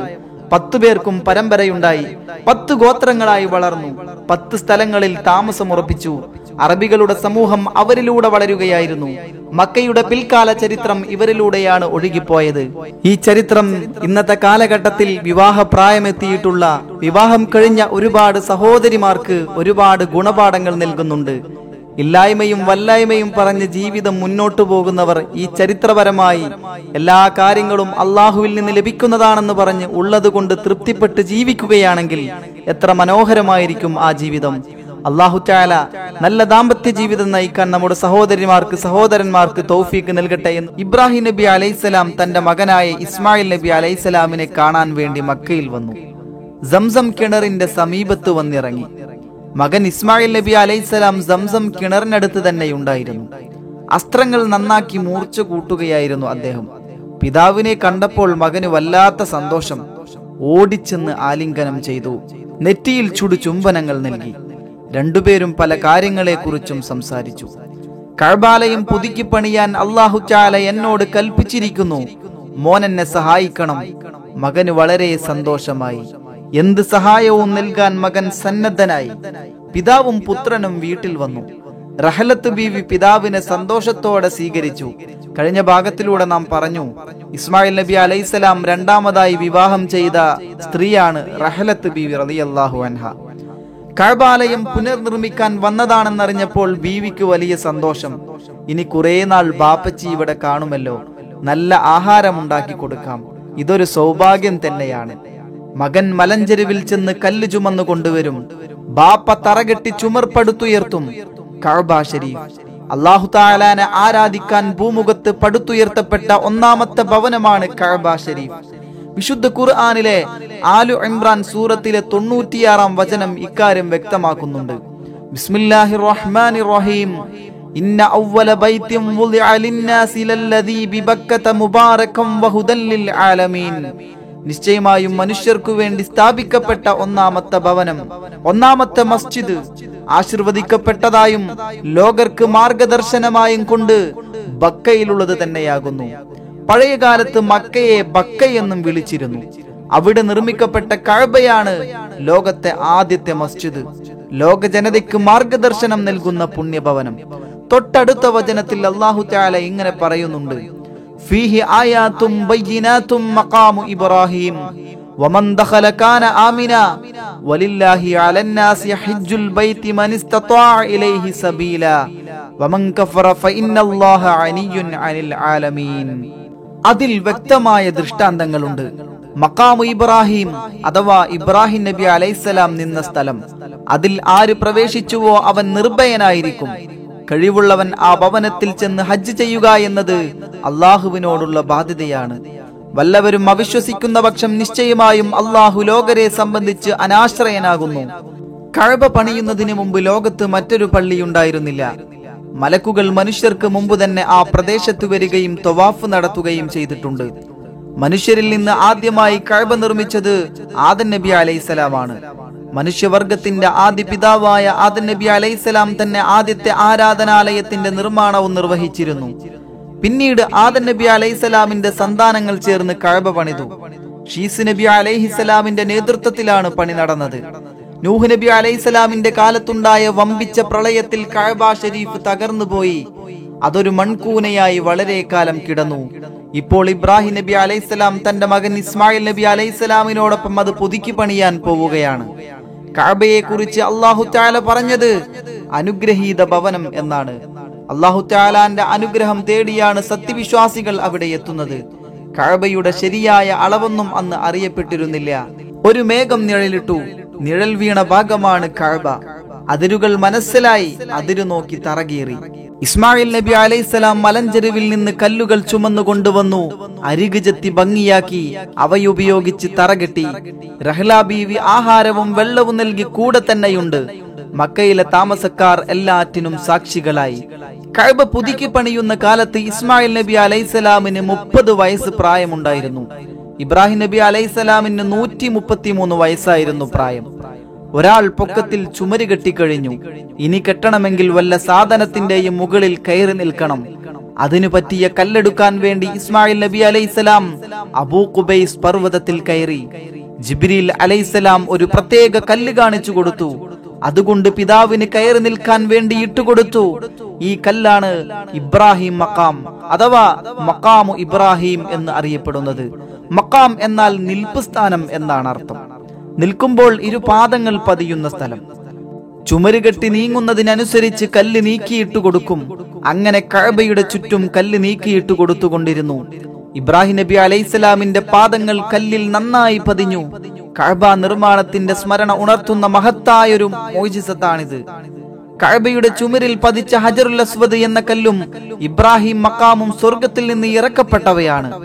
പ്രളയകാലത്ത് ഇവ രണ്ടും നൂഹ് നബി അലൈഹിസ്സലാം അബൂ ഖുബൈസ് മലയിൽ കൊണ്ടുപോയി കുഴിച്ചിട്ടതായിരുന്നു. ഇബ്രാഹിം നബി അലൈഹിസ്സലാമിന്റെ കാലത്താണ് അവ പുറത്തെടുത്തത്. ഇബ്നു അബ്ബാസ് റളിയല്ലാഹു അൻഹു നിവേദനം ചെയ്ത ഹദീസിൽ ഇപ്രകാരം കാണാം.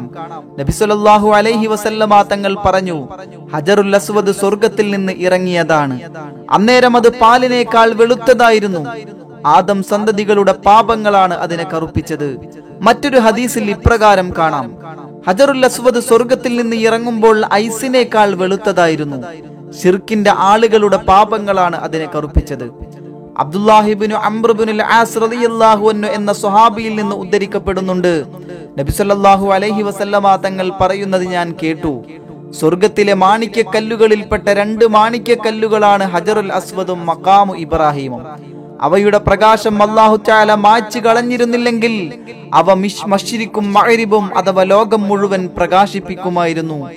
ഇബ്നു അബ്ബാസ് റളിയല്ലാഹു അൻഹു പറയുന്നുണ്ട്, ആദം നബി അലൈഹിസ്സലാം ഭൂമിയിൽ ഇറങ്ങിയ രാത്രി അദ്ദേഹത്തോടൊപ്പം സ്വർഗത്തിൽ നിന്ന് ഇറങ്ങിയതാണ് ഹജറുൽ അസ്വദും മഖാമു ഇബ്രാഹിമും.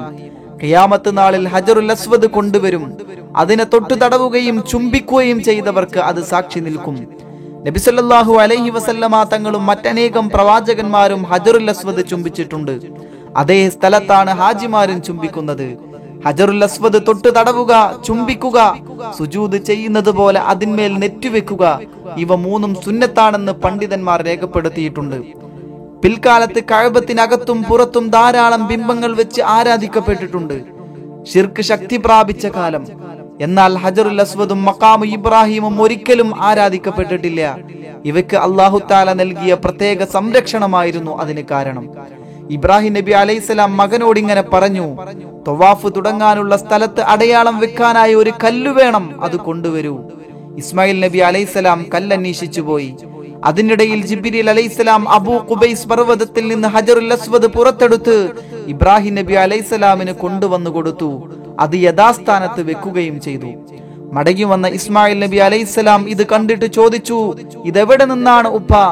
ഇബ്രാഹിം നബി അലൈഹിസ്സലാം പറഞ്ഞു, ജിബ്രീൽ കൊണ്ടുവന്നതാണ്. അന്നേരം അതിന്റെ ശോഭ ഹറമിന്റെ അതിർത്തി വരെ പരന്നിരുന്നു. ആദ്യകാലത്ത് ഇബ്രാഹിം മക്കാമിൽ രണ്ട് പാദങ്ങൾ ശരിക്ക് പതിഞ്ഞു കിടക്കുകയായിരുന്നു. വിരലുകളും മടമ്പും നന്നായി കാണാമായിരുന്നു. നിരവധി നൂറ്റാണ്ടുകൾ ജനങ്ങൾ അതിൽ തടവി തടവി വിരലിന്റെ അടയാളങ്ങൾ മാഞ്ഞു പോയത്രേ. സഹസ്രാബ്ദങ്ങളിലൂടെ അത് തൊട്ടുതടവിയ കരങ്ങളുടെ എണ്ണം അള്ളാഹുവിന് മാത്രമറിയാം. കഅബയുടെ പണി തീർന്നപ്പോൾ മക്കാമി ഇബ്രാഹിം മുൻവശത്ത് സ്ഥാപിച്ചു. ഇന്ന് കാണുന്ന സ്ഥലത്ത് തന്നെ സ്ഥാനം ചലനം വന്നിട്ടുണ്ടെന്ന് ചിലർ അഭിപ്രായപ്പെട്ടിട്ടുണ്ട്.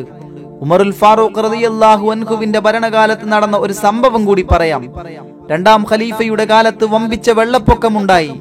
ഈ വെള്ളപ്പൊക്കം പിൽക്കാലത്ത് നഹ്ശൽ വെള്ളപ്പൊക്കം എന്ന പേരിൽ അറിയപ്പെട്ടു. അതിനൊരു കാരണമുണ്ട്. ഉമ്മു നഹ്ശൽ റളിയല്ലാഹു അൻഹ എന്ന സ്വഹാബി വനിത ഈ വെള്ളപ്പൊക്കത്തിൽ ഒലിച്ചുപോയി. അവർ ഒഴുക്കിൽപ്പെട്ട് മരണപ്പെടുകയും ചെയ്തു. മലവെള്ളപ്പാച്ചിലിന്റെ ശക്തിയിൽ മക്കാമു ഇബ്രാഹിം ഒലിച്ചുപോയി. മിസ്ഫലയിൽ നിന്നാണ് കണ്ടെടുത്തത്. കഅബയുടെ മുൻഭാഗത്ത് കൊണ്ടുവന്ന് കെട്ടിയിട്ട് ഖലീഫയെ വിവരമറിയിച്ചു. ഖലീഫ റമളാൻ മാസത്തിൽ ഉംറയ്ക്ക് ഇഹ്റാം ചെയ്തു മക്കയിലെത്തുകയും സ്വഹാബികളെ വിളിച്ചുകൂട്ടുകയും ചെയ്തു. മക്കാമു ഇബ്രാഹിം നിലനിന്ന ശരിയായ സ്ഥാനം അറിയുന്ന ആരെങ്കിലും ഈ കൂട്ടത്തിലുണ്ടോ? ഖലീഫ അവരോട് ചോദിച്ചു. ഒരു സഹാബി മുമ്പോട്ട് വന്നു. മുത്തലിബ് ബിനു അബീ വദാഅത്ത് റളിയല്ലാഹു അൻഹു. അദ്ദേഹം പറഞ്ഞു, അമീറുൽ മുഅ്മിനീൻ, ഇങ്ങനെയൊരു അപകടം വരുമെന്ന് ഞാൻ ഭയപ്പെട്ടിരുന്നതാണ്. അതുകൊണ്ട് മക്കാമു ഇബ്രാഹിമിൽ നിന്ന് ഹജറുൽ അസ്വദിലേക്കും ഹിജ്ർ ഇസ്മായിലേക്കും സംസം കിണറിലേക്കുമുള്ള ദൂരം ഞാൻ അളന്നു വെച്ചിട്ടുണ്ട്. അളന്ന് അടയാളം വെച്ച കയർ എന്റെ വീട്ടിലുണ്ട്, അത് കൊണ്ടുവരാം. ഉമർ റളിയല്ലാഹു അൻഹു പറഞ്ഞു, നിങ്ങൾ എന്റെ അടുത്തിരിക്കൂ, ഒരാൾ പോയി കയർ കൊണ്ടുവരട്ടെ. ഒരാൾ ഓടിപ്പോയി കയർ കൊണ്ടുവന്നു. അളന്നു നോക്കി സ്ഥാനം കണ്ടുപിടിച്ചു. ഖലീഫയുടെ നിഗമനത്തിലുള്ള സ്ഥാനവും അത് തന്നെയായിരുന്നു. പ്രമുഖ സ്വഹാബികളുമായി ആലോചിച്ച് സ്ഥാനം ശരിയാണെന്ന് ഉറപ്പുവരുത്തുകയും ശക്തമായ അടിത്തറയിൽ കല്ല് ഉറപ്പിക്കുകയും ചെയ്തു. മക്കയുടെ മേൽഭാഗത്ത് മുദ്ദഅ എന്ന സ്ഥലത്ത് കല്ലുകൊണ്ട് ശക്തമായൊരു തടയണ നിർമ്മിച്ചു. മലവെള്ളപ്പാച്ചിൽ ആ തടയണ തടഞ്ഞു നിർത്തി. പിന്നീട് ഒരിക്കലും തടയണ കവിഞ്ഞൊഴുകിയിട്ടില്ല. തവാഫ് കഴിഞ്ഞ ഉടനെ മക്കാമു ഇബ്രാഹിമിന്റെ പിന്നിൽ നിന്ന് സുന്നത്ത് നിസ്കരിക്കാം. കാലം ചൊല്ലുംതോറും ജനത്തിരക്ക് വർദ്ധിച്ചു വരികയാണ്. മക്കാമു ഇബ്രാഹിമിന്റെ തൊട്ടടുത്തു നിന്ന് നിസ്കരിക്കുക വളരെ പ്രയാസമാണ്. അതുകൊണ്ട് പിന്നോട്ട് മാറി നിന്ന് നിസ്കരിക്കുന്നു. ഇവിടെ വെച്ചുള്ള പ്രാർത്ഥനയ്ക്ക് പ്രത്യേക പ്രാധാന്യമുണ്ട്. അതുകൊണ്ട് ഇവിടെ എപ്പോഴും നല്ല തിരക്കായിരിക്കും. ഹജറുൽ അസ്വദ് ചുംബിക്കുക വളരെ പ്രയാസമാണ്. നല്ല തിരക്കായിരിക്കും എപ്പോഴും. ഹജറുൽ അസ്വദിന് നേരെ കൈ ഉയർത്തി ആ കൈ ചുംബിച്ചുകൊണ്ടാണ് ഇപ്പോൾ അധിക പേരും തവാഫ് തുടങ്ങുന്നത്. അല്ലാഹു തആല മഖാം ഇബ്രാഹിം അതുപോലെ ഹജറുൽ അസ്വദ് എന്നീ കല്ലുകളൊക്കെ നേരിൽ പോയി കാണുവാനും അതൊന്ന് ചുംബിക്കുവാനും നമുക്കേവർക്കും അല്ലാഹു തആല ഭാഗ്യം നൽകട്ടെ, തൗഫീഖ് നൽകട്ടെ എന്ന്. അങ്ങനെ കഅബ ഷരീഫിന്റെ പണി പൂർത്തിയായി. ജിബ്രീൽ അലൈഹിസ്സലാം വന്നു തവാഫ് ചെയ്യേണ്ട വിധം പഠിപ്പിച്ചു കൊടുത്തു. ഹറം ഷരീഫിനെ അല്ലാഹു തആല നിർഭയമായ കേന്ദ്രമാക്കി വെച്ചു. ഏകനായ അള്ളാഹുവിനെ ആരാധിക്കാൻ വിശ്വാസികൾ കൂട്ടത്തോടെ വന്നു ചേരും. ലോകത്തിന്റെ കേന്ദ്രമാണ് ഇവിടെ ഉയർന്നു വന്നിരിക്കുന്നത്. ഇനി ഇവിടെ നിസ്കാരം നടക്കും, റുക്കൂ നടക്കും, സുജൂദ് നടക്കും, ഇഅ്തികാഫിരിക്കും. ഇതിനൊക്കെ വേണ്ടി ഇവിടെ എത്തുന്നവർക്ക് സൗകര്യം ചെയ്തു കൊടുക്കണം. ഈ പുണ്യകേന്ദ്രം ശുദ്ധമാക്കി വെക്കണം. ഇതിന്റെ പവിത്രത കാത്തു സൂക്ഷിക്കണം. വിശുദ്ധ ഖുർആനിലെ 2-ാം അധ്യായത്തിലെ 125-ാം വചനത്തിലൂടെ അല്ലാഹു തആല പറയുന്നു, ബിസ്മില്ലാഹിർ റഹ്മാനിർ റഹീം, വഇദ് ജഅൽനൽ ബൈത മസാബതൻ ലിന്നാസി വഅംനം വത്തഖിദൂ മിൻ മഖാമി ഇബ്രാഹീമ മുസല്ല വഅഹ്ദിനാ ഇലാ ഇബ്രാഹീമ വഇസ്മാഈല അൻ തഹിറ ബൈതിയ ലിത്വാഇഫീന വൽആകിഫീന വർറുക്അഇസ് സുജൂദ്. ഈ വീടിനെ, അതായത് കഅബയെ, നാം മനുഷ്യർക്ക് ഒരു സങ്കേതവും ഒരു നിർഭയ സ്ഥാനവുമാക്കി വെച്ച സന്ദർഭം ഓർക്കുക. മഖാമു ഇബ്രാഹീമിൽ നിന്ന് ഒരു നിസ്കാര സ്ഥാനം നിങ്ങൾ ഏർപ്പെടുത്തുകയും ചെയ്യുവിൻ. തവാഫ് ചെയ്യുന്നവർക്കും ഇഅ്തികാഫ് ഇരിക്കുന്നവർക്കും റുക്കൂ ചെയ്യുന്നവർക്കും സുജൂദ് ചെയ്യുന്നവർക്കും വേണ്ടി നിങ്ങൾ രണ്ടുപേരും എൻ്റെ വീടിനെ ശുദ്ധമാക്കി വെക്കണമെന്ന് നാം ഇബ്രാഹിമിനും ഇസ്മായിലിനും കൽപ്പന കൊടുത്തിരിക്കുന്നു. ലോകത്തുള്ള എല്ലാ മസ്ജിദുകളും അള്ളാഹുവിന്റെ ഭവനങ്ങളാണ്. അവ ശുദ്ധമാക്കി വെക്കേണ്ടതുണ്ട്. അള്ളാഹുവിന്റെ ഭവനത്തെ ശുദ്ധമാക്കി വെക്കണമെന്നത് അവന്റെ തന്നെ താല്പര്യമാണ്. കഅബയെ ശുദ്ധമാക്കി വെക്കണമെന്ന് അള്ളാഹു തആല 2 പ്രവാചകന്മാരോട് കൽപ്പിച്ച കാര്യം വിശുദ്ധ ഖുർആനിൽ എടുത്തു പറഞ്ഞല്ലോ. അതിൽ നിന്ന് നാം മനസ്സിലാക്കേണ്ടത് അള്ളാഹുവിന്റെ ഏത് ഭവനവും ശുദ്ധമായി സൂക്ഷിക്കണമെന്നാണ്. കഅബാലയം പണിതുയർത്തിക്കൊണ്ട് ഇബ്രാഹിം നബി അലൈഹിസ്സലാം നടത്തിയ പ്രാർത്ഥന വിശുദ്ധ ഖുർആനിൽ ഉദ്ധരിക്കുന്നുണ്ട്.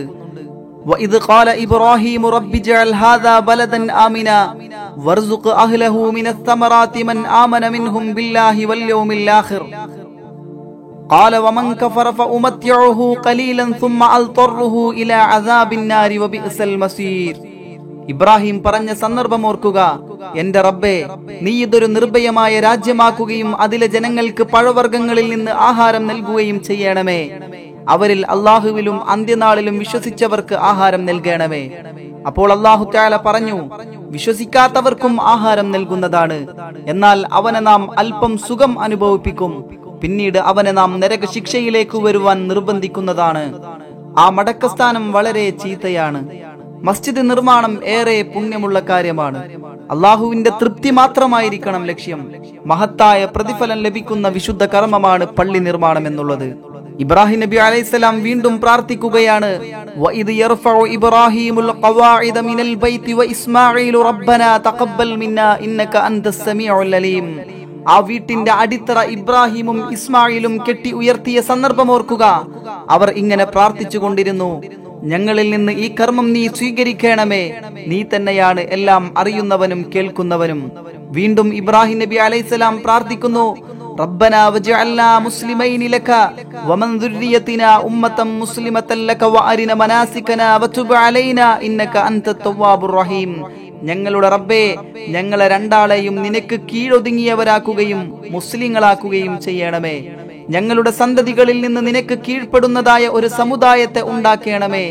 ഞങ്ങൾക്ക് ഞങ്ങളുടെ ആരാധനാ കർമ്മങ്ങൾ കാണിച്ചു തരികയും ഞങ്ങളുടെ പശ്ചാത്താപം സ്വീകരിക്കുകയും ചെയ്യണമേ. നിശ്ചയമായും നീ തന്നെയാണ് പശ്ചാത്താപം സ്വീകരിക്കുന്നവനും കാരുണ്യമുള്ളവനും. തുടർന്ന് നടത്തിയ പ്രാർത്ഥന വളരെ ശ്രദ്ധേയമാണ്. അതിപ്രകാരമാണ്, റബ്ബനാ വബഅസ് ഫീഹിം റസൂലൻ മിൻഹും യത്ലു അലൈഹിം ആയാതിക വയുഅല്ലിമുഹുൽ കിതാബ വൽ ഹിക്മത വയുസക്കീഹിം ഇന്നക അൻതൽ അസീസുൽ ഹകീം. ഞങ്ങളുടെ റബ്ബേ, അവരിൽ നിന്നു തന്നെയുള്ള ഒരു റസൂലിനെ നീ നിയോഗിക്കുകയും ചെയ്യണമേ. അവർക്ക് നിന്റെ ആയത്തുകൾ ദൃഷ്ടാന്തങ്ങൾ ഓതിക്കൊടുക്കുകയും അവർക്ക് വേദഗ്രന്ഥവും വിജ്ഞാനവും പഠിപ്പിക്കുകയും അവരെ സംസ്കരിക്കുകയും ചെയ്യുന്ന ഒരു റസൂലിനെ. നിശ്ചയം നീ തന്നെയാണ് പ്രതാപശാലിയും അഗാധ ജ്ഞാനമുള്ളവനും. വിശുദ്ധ ഖുർആനിൽ ഇബ്രാഹിം നബി അലൈഹിസ്സലാമിന്റെ പ്രാർത്ഥന ഒരുപാട് സ്ഥലങ്ങളിൽ അല്ലാഹു തആല എടുത്തു പറഞ്ഞിട്ടുണ്ട്. വിശുദ്ധ ഖുർആനും തഫ്സീറുകളൊക്കെ നോക്കിയാൽ നമുക്ക് കൂടുതലായി കാര്യങ്ങൾ ഗ്രഹിക്കാനും മനസ്സിലാക്കാനും കഴിയും. അല്ലാഹു അതിന് തൗഫീക്ക് നൽകട്ടെ. ഇബ്രാഹിം നബി അലൈഹിസ്സലാമിന് ഹജ്ജിന്റെ കർമ്മങ്ങൾ പഠിപ്പിച്ചു കൊടുക്കാൻ വേണ്ടി ജിബ്രീൽ അലൈഹിസ്സലാമിന് അല്ലാഹു തആല കൽപ്പന നൽകി. ജിബ്രീൽ അലൈഹിസ്സലാം ഓരോ കാര്യങ്ങളും പഠിപ്പിച്ചു കൊടുത്തു. ഹജ്ജിന്റെ മാസം പരിചയപ്പെടുത്തി കൊടുത്തു. ഹജ്ജിന്റെ ദിവസങ്ങൾ വരികയായി. ജിബ്രീൽ അലൈഹിസ്സലാം പറഞ്ഞു കൊടുത്തതുപോലെ ഇഹ്റാമിൽ പ്രവേശിച്ചു, മിനായിലേക്ക് പോയി. അടുത്ത ദിവസം അറഫയിലും അവിടുന്ന് മുസ്ദലിഫയിലും എത്തി. വീണ്ടും മിനായിൽ വന്നു ബലിയറുത്തു.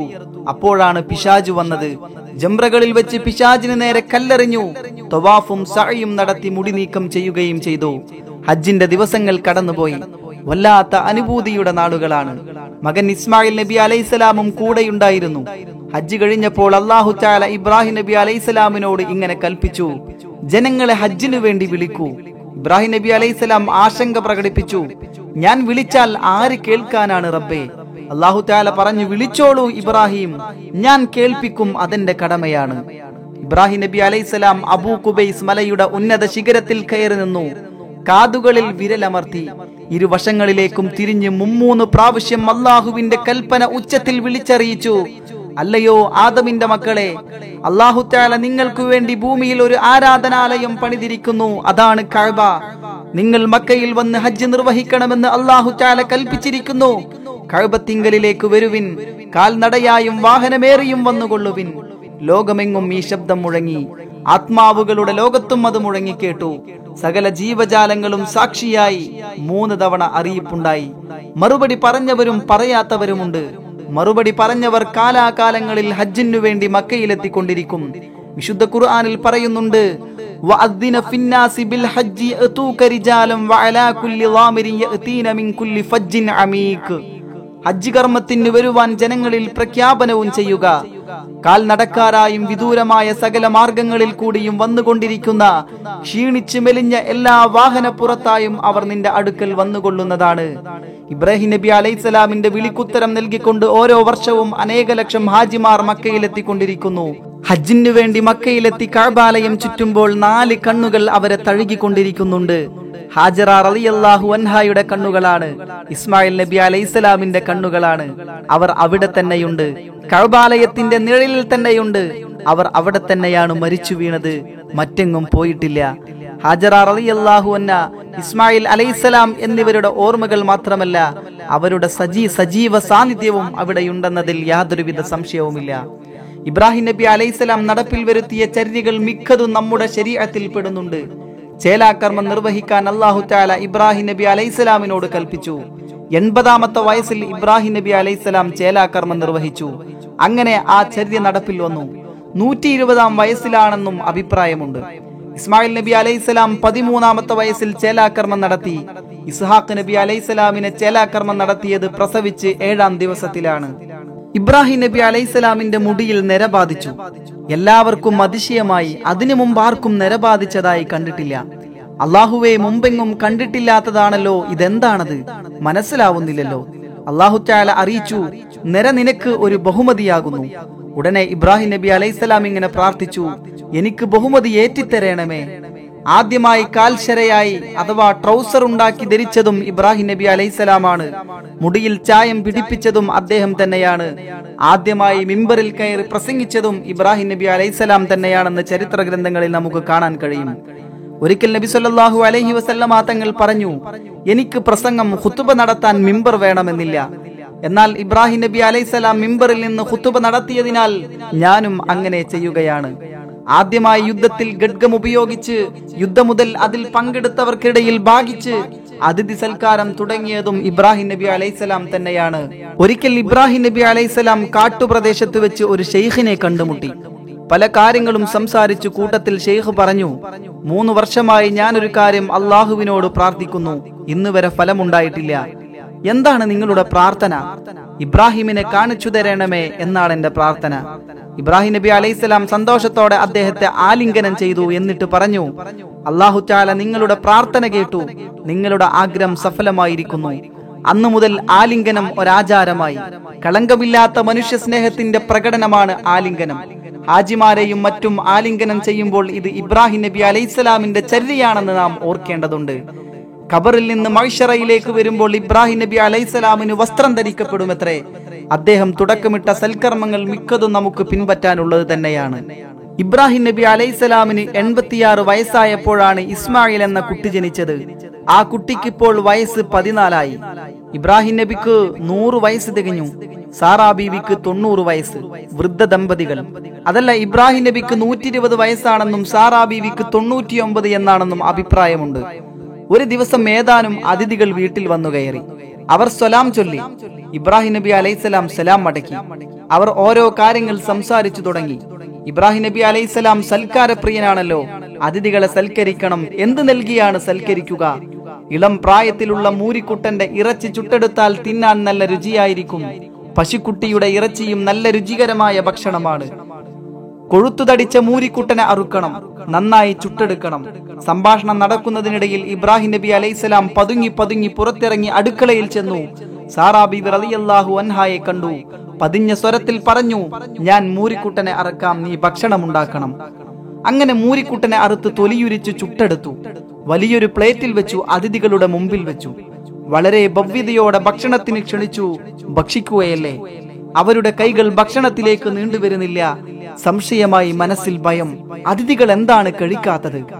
അപ്പോൾ അവർ പറഞ്ഞത് ഇപ്രകാരമാണ്, ഞങ്ങൾ അല്ലാഹുവിന്റെ ദൂതന്മാരായ മലക്കുകളാണ്. സാറാ റളിയല്ലാഹു അൻഹ വാതിൽക്കൽ നിൽക്കുകയായിരുന്നു. അതിഥികൾ ഭക്ഷണം കഴിക്കുന്നത് കാണാൻ വന്നതാണ്. മലക്കുകളാണെന്ന് കേട്ട് അവർ ആശ്ചര്യപ്പെട്ടു. ഞങ്ങൾ വന്നത് എന്തിനാണെന്നറിയുമോ? ഭാര്യയും ഭർത്താവും വർദ്ധിച്ച ആകാംക്ഷയോടെ അവരെ നോക്കി. നിങ്ങൾക്കൊരു സന്തോഷ വാർത്തയായിട്ടാണ് ഞങ്ങൾ വന്നിരിക്കുന്നത്. അത് കേട്ടപ്പോൾ ആകാംക്ഷ വർദ്ധിച്ചു. നിങ്ങൾക്ക് ജ്ഞാനിയായ ഒരു മകൻ ജനിക്കും. സാറാ റളിയല്ലാഹു അൻഹ ഞെട്ടിപ്പോയി. അവരിൽ നിന്ന് ഉച്ചത്തിൽ ഒരു ശബ്ദം പുറത്തു വന്നു, സ്വയം മുഖത്തടിച്ചു. എന്നിട്ട് അവർ പറഞ്ഞു, ഞാൻ ബന്ദിയായ കിഴവിയാണ്, ഞാൻ പ്രസവിക്കുകയോ എന്റെ ഭർത്താവ് വൃദ്ധനുമാണ്.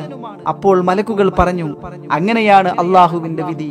ഈ സംഭവം സൂറത്തു ദാരിയാത്തിലെ 24 ആയത്ത് മുതൽ 30 ആയത്ത് വരെ നമുക്ക് കാണാം. അതുപോലെ തന്നെ സൂറത്തുൽ ഹിജ്ർ 51 മുതൽ 56 വരെയുള്ള വചനങ്ങളിലും കാണാം. മലക്കുകൾ നൽകിയ സന്തോഷ വാർത്ത ഭാര്യയെയും ഭർത്താവിനെയും വല്ലാതെ അത്ഭുതപ്പെടുത്തി. അത്ഭുതം വാക്കുകളായി പുറത്തു വന്നു. അള്ളാഹുവിന്റെ അനുഗ്രഹത്തെ അവർ വാഴ്ത്തി പറഞ്ഞു. മനസ്സ് നന്ദി കൊണ്ട് നിറഞ്ഞു. വിരുന്നു വന്ന മലക്കുകൾ 3 പേരായിരുന്നു. ഒന്ന് ജിബ്രീൽ അലൈഹിസ്സലാം, 2 മീകായിൽ അലൈഹിസ്സലാം, 3 ഇസ്രാഫീൽ അലൈഹിസ്സലാം. അതിഥി സൽക്കാരത്തിന്റെ മാതൃകയാണ് നാം ഇവിടെ കണ്ടത്. നല്ല ആഹാരം നൽകണം, ഭക്ഷണം കഴിക്കാൻ വിനയത്തോടെ അതിഥികളെ ക്ഷണിക്കണം. മകൻ ജനിക്കുമെന്നും ഇസ്ഹാഖ് എന്ന് നാമകരണം ചെയ്യുമെന്നും മനസ്സിലായി. ഇസ്ഹാഖിന്റെ മകനായി യാക്കൂബ് ജനിക്കും. ഇരുവരും പ്രവാചകന്മാരായി തീരും. സമ്പന്നമായൊരു പരമ്പരയാണ് തുടർന്ന് വരാനുള്ളത്. അതിൽ ധാരാളം നബിമാർ വരും, രാജാക്കന്മാർ വരും. എത്ര അനുഗ്രഹമായ പരമ്പര! ലൂത്ത് നബി അലൈഹിസ്സലാം പുത്രിമാരോടൊപ്പം ഇബ്രാഹിം നബി അലൈഹിസ്സലാമിന്റെ വീട്ടിലേക്ക് വിരുന്നു വന്നു. അതൊരു വല്ലാത്ത സമാഗമമായിരുന്നു. അള്ളാഹുവിന്റെ പുണ്യപ്രവാചകന്മാർ ജനങ്ങളെ അള്ളാഹുവിന്റെ മാർഗത്തിലേക്ക് ക്ഷണിക്കാൻ നിയോഗിക്കപ്പെട്ടവരാണല്ലോ. അവർ അള്ളാഹുവിന്റെ മാർഗത്തിൽ കഠിനാധ്വാനം ചെയ്തു. ഇബ്രാഹിം നബി അലൈഹിസ്സലാമിന്റെ ശരീഅത്ത് തന്നെയാണ് ലൂത്ത് നബി അലൈഹിസ്സലാമിനും ഉണ്ടായിരുന്നത്. ഭാര്യ പോലും വിശ്വസിച്ചില്ല. ഒരൊറ്റ മുസ്ലിം വീടല്ലാതെ മറ്റൊന്നും ആ നാട്ടിലുണ്ടായിരുന്നില്ല. ആ നാടിനെ അള്ളാഹു തആല അടിമേൽ മറിച്ചു കളഞ്ഞു. സർവശക്തനായ അള്ളാഹുവിനെ ഈ ജനതയ്ക്ക് മനസ്സിലാക്കാൻ കഴിഞ്ഞില്ല. തങ്ങളുടെ കായിക ശേഷിയും മറ്റു കഴിവുകളും അള്ളാഹു നൽകിയതാണെന്ന് അവർ സമ്മതിക്കാൻ തയ്യാറായില്ല. ലൂത്ത് നബി അലൈഹിസ്സലാം അക്കാര്യം അവരെ ഓർമ്മപ്പെടുത്തിയപ്പോഴെല്ലാം അവർ പരിഹസിച്ചു. അള്ളാഹുവിന്റെ ശിക്ഷ വന്നപ്പോൾ അത് തടയാൻ ഒരു ശക്തിയും ഉണ്ടായില്ല. ഈ സംഭവത്തിന് ശേഷം ഇബ്രാഹിം നബി അലൈഹിസ്സലാമിന്റെ കൂടെ വന്ന് താമസിക്കുകയായി ലൂത്ത് നബി അലൈഹിസ്സലാം. ഇസ്ലാമിക പ്രബോധനത്തിൽ മുഴുകുകയും ചെയ്തു. ലൂത്ത് നബി അലൈഹിസ്സലാമിന്റെ ഒരു പുത്രിയെ ഇസ്ഹാഖ് നബി അലൈഹിസ്സലാം വിവാഹം ചെയ്തു. ഇസ്ഹാഖ് നബി അലൈഹിസ്സലാമിന് യാക്കൂബ് നബി അലൈഹിസ്സലാം എന്ന മകൻ ജനിച്ചു. വിശുദ്ധ ഖുർആൻ തന്നെ പറയുന്നുണ്ട്, വലൂതൻ ആതൈനാഹു ഹുക്മൻ വഇൽമൻ വനജൈനാഹു മിനൽ ഖറിയതില്ലതി കാനത് തഅമലുൽ ഖബാഇസ് ഇന്നഹും കാനൂ ഖൗമ സൗഇൻ ഫാസിഖീൻ വഅദ്ഖൽനാഹു ഫീ റഹ്മതിനാ ഇന്നഹു മിനസ് സ്വാലിഹീൻ. ലൂത്ത് നബി അലൈഹിസ്സലാമിന് അല്ലാഹു തആല നൽകിയ പ്രത്യേകമായ അനുഗ്രഹത്തെ കുറിച്ചാണ് ഇവിടെ പറഞ്ഞത്. അനുഗ്രഹീതനായ പുണ്യപ്രവാചകൻ ഇബ്രാഹിം നബി അലൈഹിസ്സലാം സുദീർഘമായ ഒരു കാലഘട്ടം ജനങ്ങളെ ഇസ്ലാമിലേക്ക് ക്ഷണിക്കാൻ ചെലവഴിച്ചു. കടുത്ത പരീക്ഷണങ്ങൾ നേരിട്ടു. തന്റെ പ്രഥമ സന്താനമായ ഇസ്മായിലിനെ പ്രസവിച്ച ഹാജറ റളിയല്ലാഹു അൻഹ മരണപ്പെട്ടപ്പോൾ ഇബ്രാഹിം നബി അലൈഹിസ്സലാം ദുഃഖിച്ചു. സാറാ ബീവി റളിയല്ലാഹു അൻഹ കൂടെയുണ്ടല്ലോ എന്ന് ആശ്വസിച്ചു. കാലം പിന്നെയും നീങ്ങി. സാറാ റളിയല്ലാഹു അൻഹാക്ക് 127 വയസ്സായി. വാർദ്ധക്യവും രോഗവും പിടിപെട്ടു. കൻആൻ പ്രദേശത്തുള്ള ഒരു ഗ്രാമമാണ് ഹിബ്രൂൺ. അവിടെ വെച്ച് സാറാ റളിയല്ലാഹു അൻഹ മരണപ്പെട്ടു. കബറടക്കാനുള്ള സ്ഥലം വിലക്ക് വാങ്ങി. അഫ്റൂൻ എന്ന ആൾക്ക് 400 നാണയങ്ങൾ വില നൽകിയാണ് സ്ഥലം വാങ്ങിയത്. സാറാ റളിയല്ലാഹു അൻഹായുടെ ഭൗതിക ശരീരം അവിടെ കബറടക്കപ്പെട്ടു. ഇബ്രാഹിം നബി അലൈഹിസ്സലാം അതീവ ദുഃഖിതനായി തീരുന്നു. ജീവിതയാത്രയിൽ അവർ നല്ലൊരു സഹായിയായിരുന്നു. ഇനി അവരുടെ കൂട്ടില്ല. താൻ മരണപ്പെട്ടപ്പോൾ സാറാ ബീവിയുടെ സമീപം കബറടക്കപ്പെടണമെന്ന് അദ്ദേഹം ആശിച്ചുപോയി. പ്രായം കൂടിക്കൂടി വരികയാണ്. ഒരു ഭാര്യയുടെ സഹായം വേണം. ഒരു വിവാഹം അനിവാര്യമാണ്. കൻആനിലെ പ്രമുഖനായ യഖുതൻ തന്റെ പുത്രി ഖന്തൂറയെ ഇബ്രാഹിം നബി അലൈഹിസ്സലാമിന് വിവാഹം ചെയ്തു കൊടുത്തു. ഇവർക്ക് 6 കുട്ടികൾ ജനിച്ചു. മദിയൻ, സമ്രാൻ, സർജ്, യഖ്ഷാൻ, നഷ്ഖ്, മദാൻ. പിന്നീട് ഹജുൻ എന്ന സ്ത്രീയെ വിവാഹം ചെയ്തു. അതിൽ പിറന്ന കുട്ടികൾ കൈസാൻ, സൂറജ്, അമീം, ലൂത്താൻ, നാഫിസ്. ഈ വിവരങ്ങളെല്ലാം നമുക്ക് ലഭിച്ചത് അൽ ബിദായത്തു വൻ നിഹായ എന്ന ഗ്രന്ഥത്തിൽ നിന്നാണ്. അല്ലാഹു തആല സത്യം മനസ്സിലാക്കാൻ നമുക്ക് ഏവർക്കും തൗഫീക്ക് നൽകട്ടെ. ജീവിതത്തിന്റെ നടപ്പാതയിലൂടെ വളരെ ദൂരം സഞ്ചരിച്ചിരിക്കുന്നു ഇബ്രാഹിം നബി അലൈഹിസ്സലാം. താൻ കടന്നുപോകുന്ന ജീവിതപാതയിലേക്ക് തിരിഞ്ഞു നോക്കി. എന്തെല്ലാം പരീക്ഷണങ്ങൾ! വയസ്സ് 175 കടന്നുപോയിരിക്കുന്നു. വാർദ്ധക്യം നൽകിയ ക്ഷീണമുണ്ട്. ഏതെല്ലാം നാടുകളിൽ സഞ്ചരിച്ചു, ഏതെല്ലാം ജനസമൂഹങ്ങളെ അഭിമുഖീകരിച്ചു.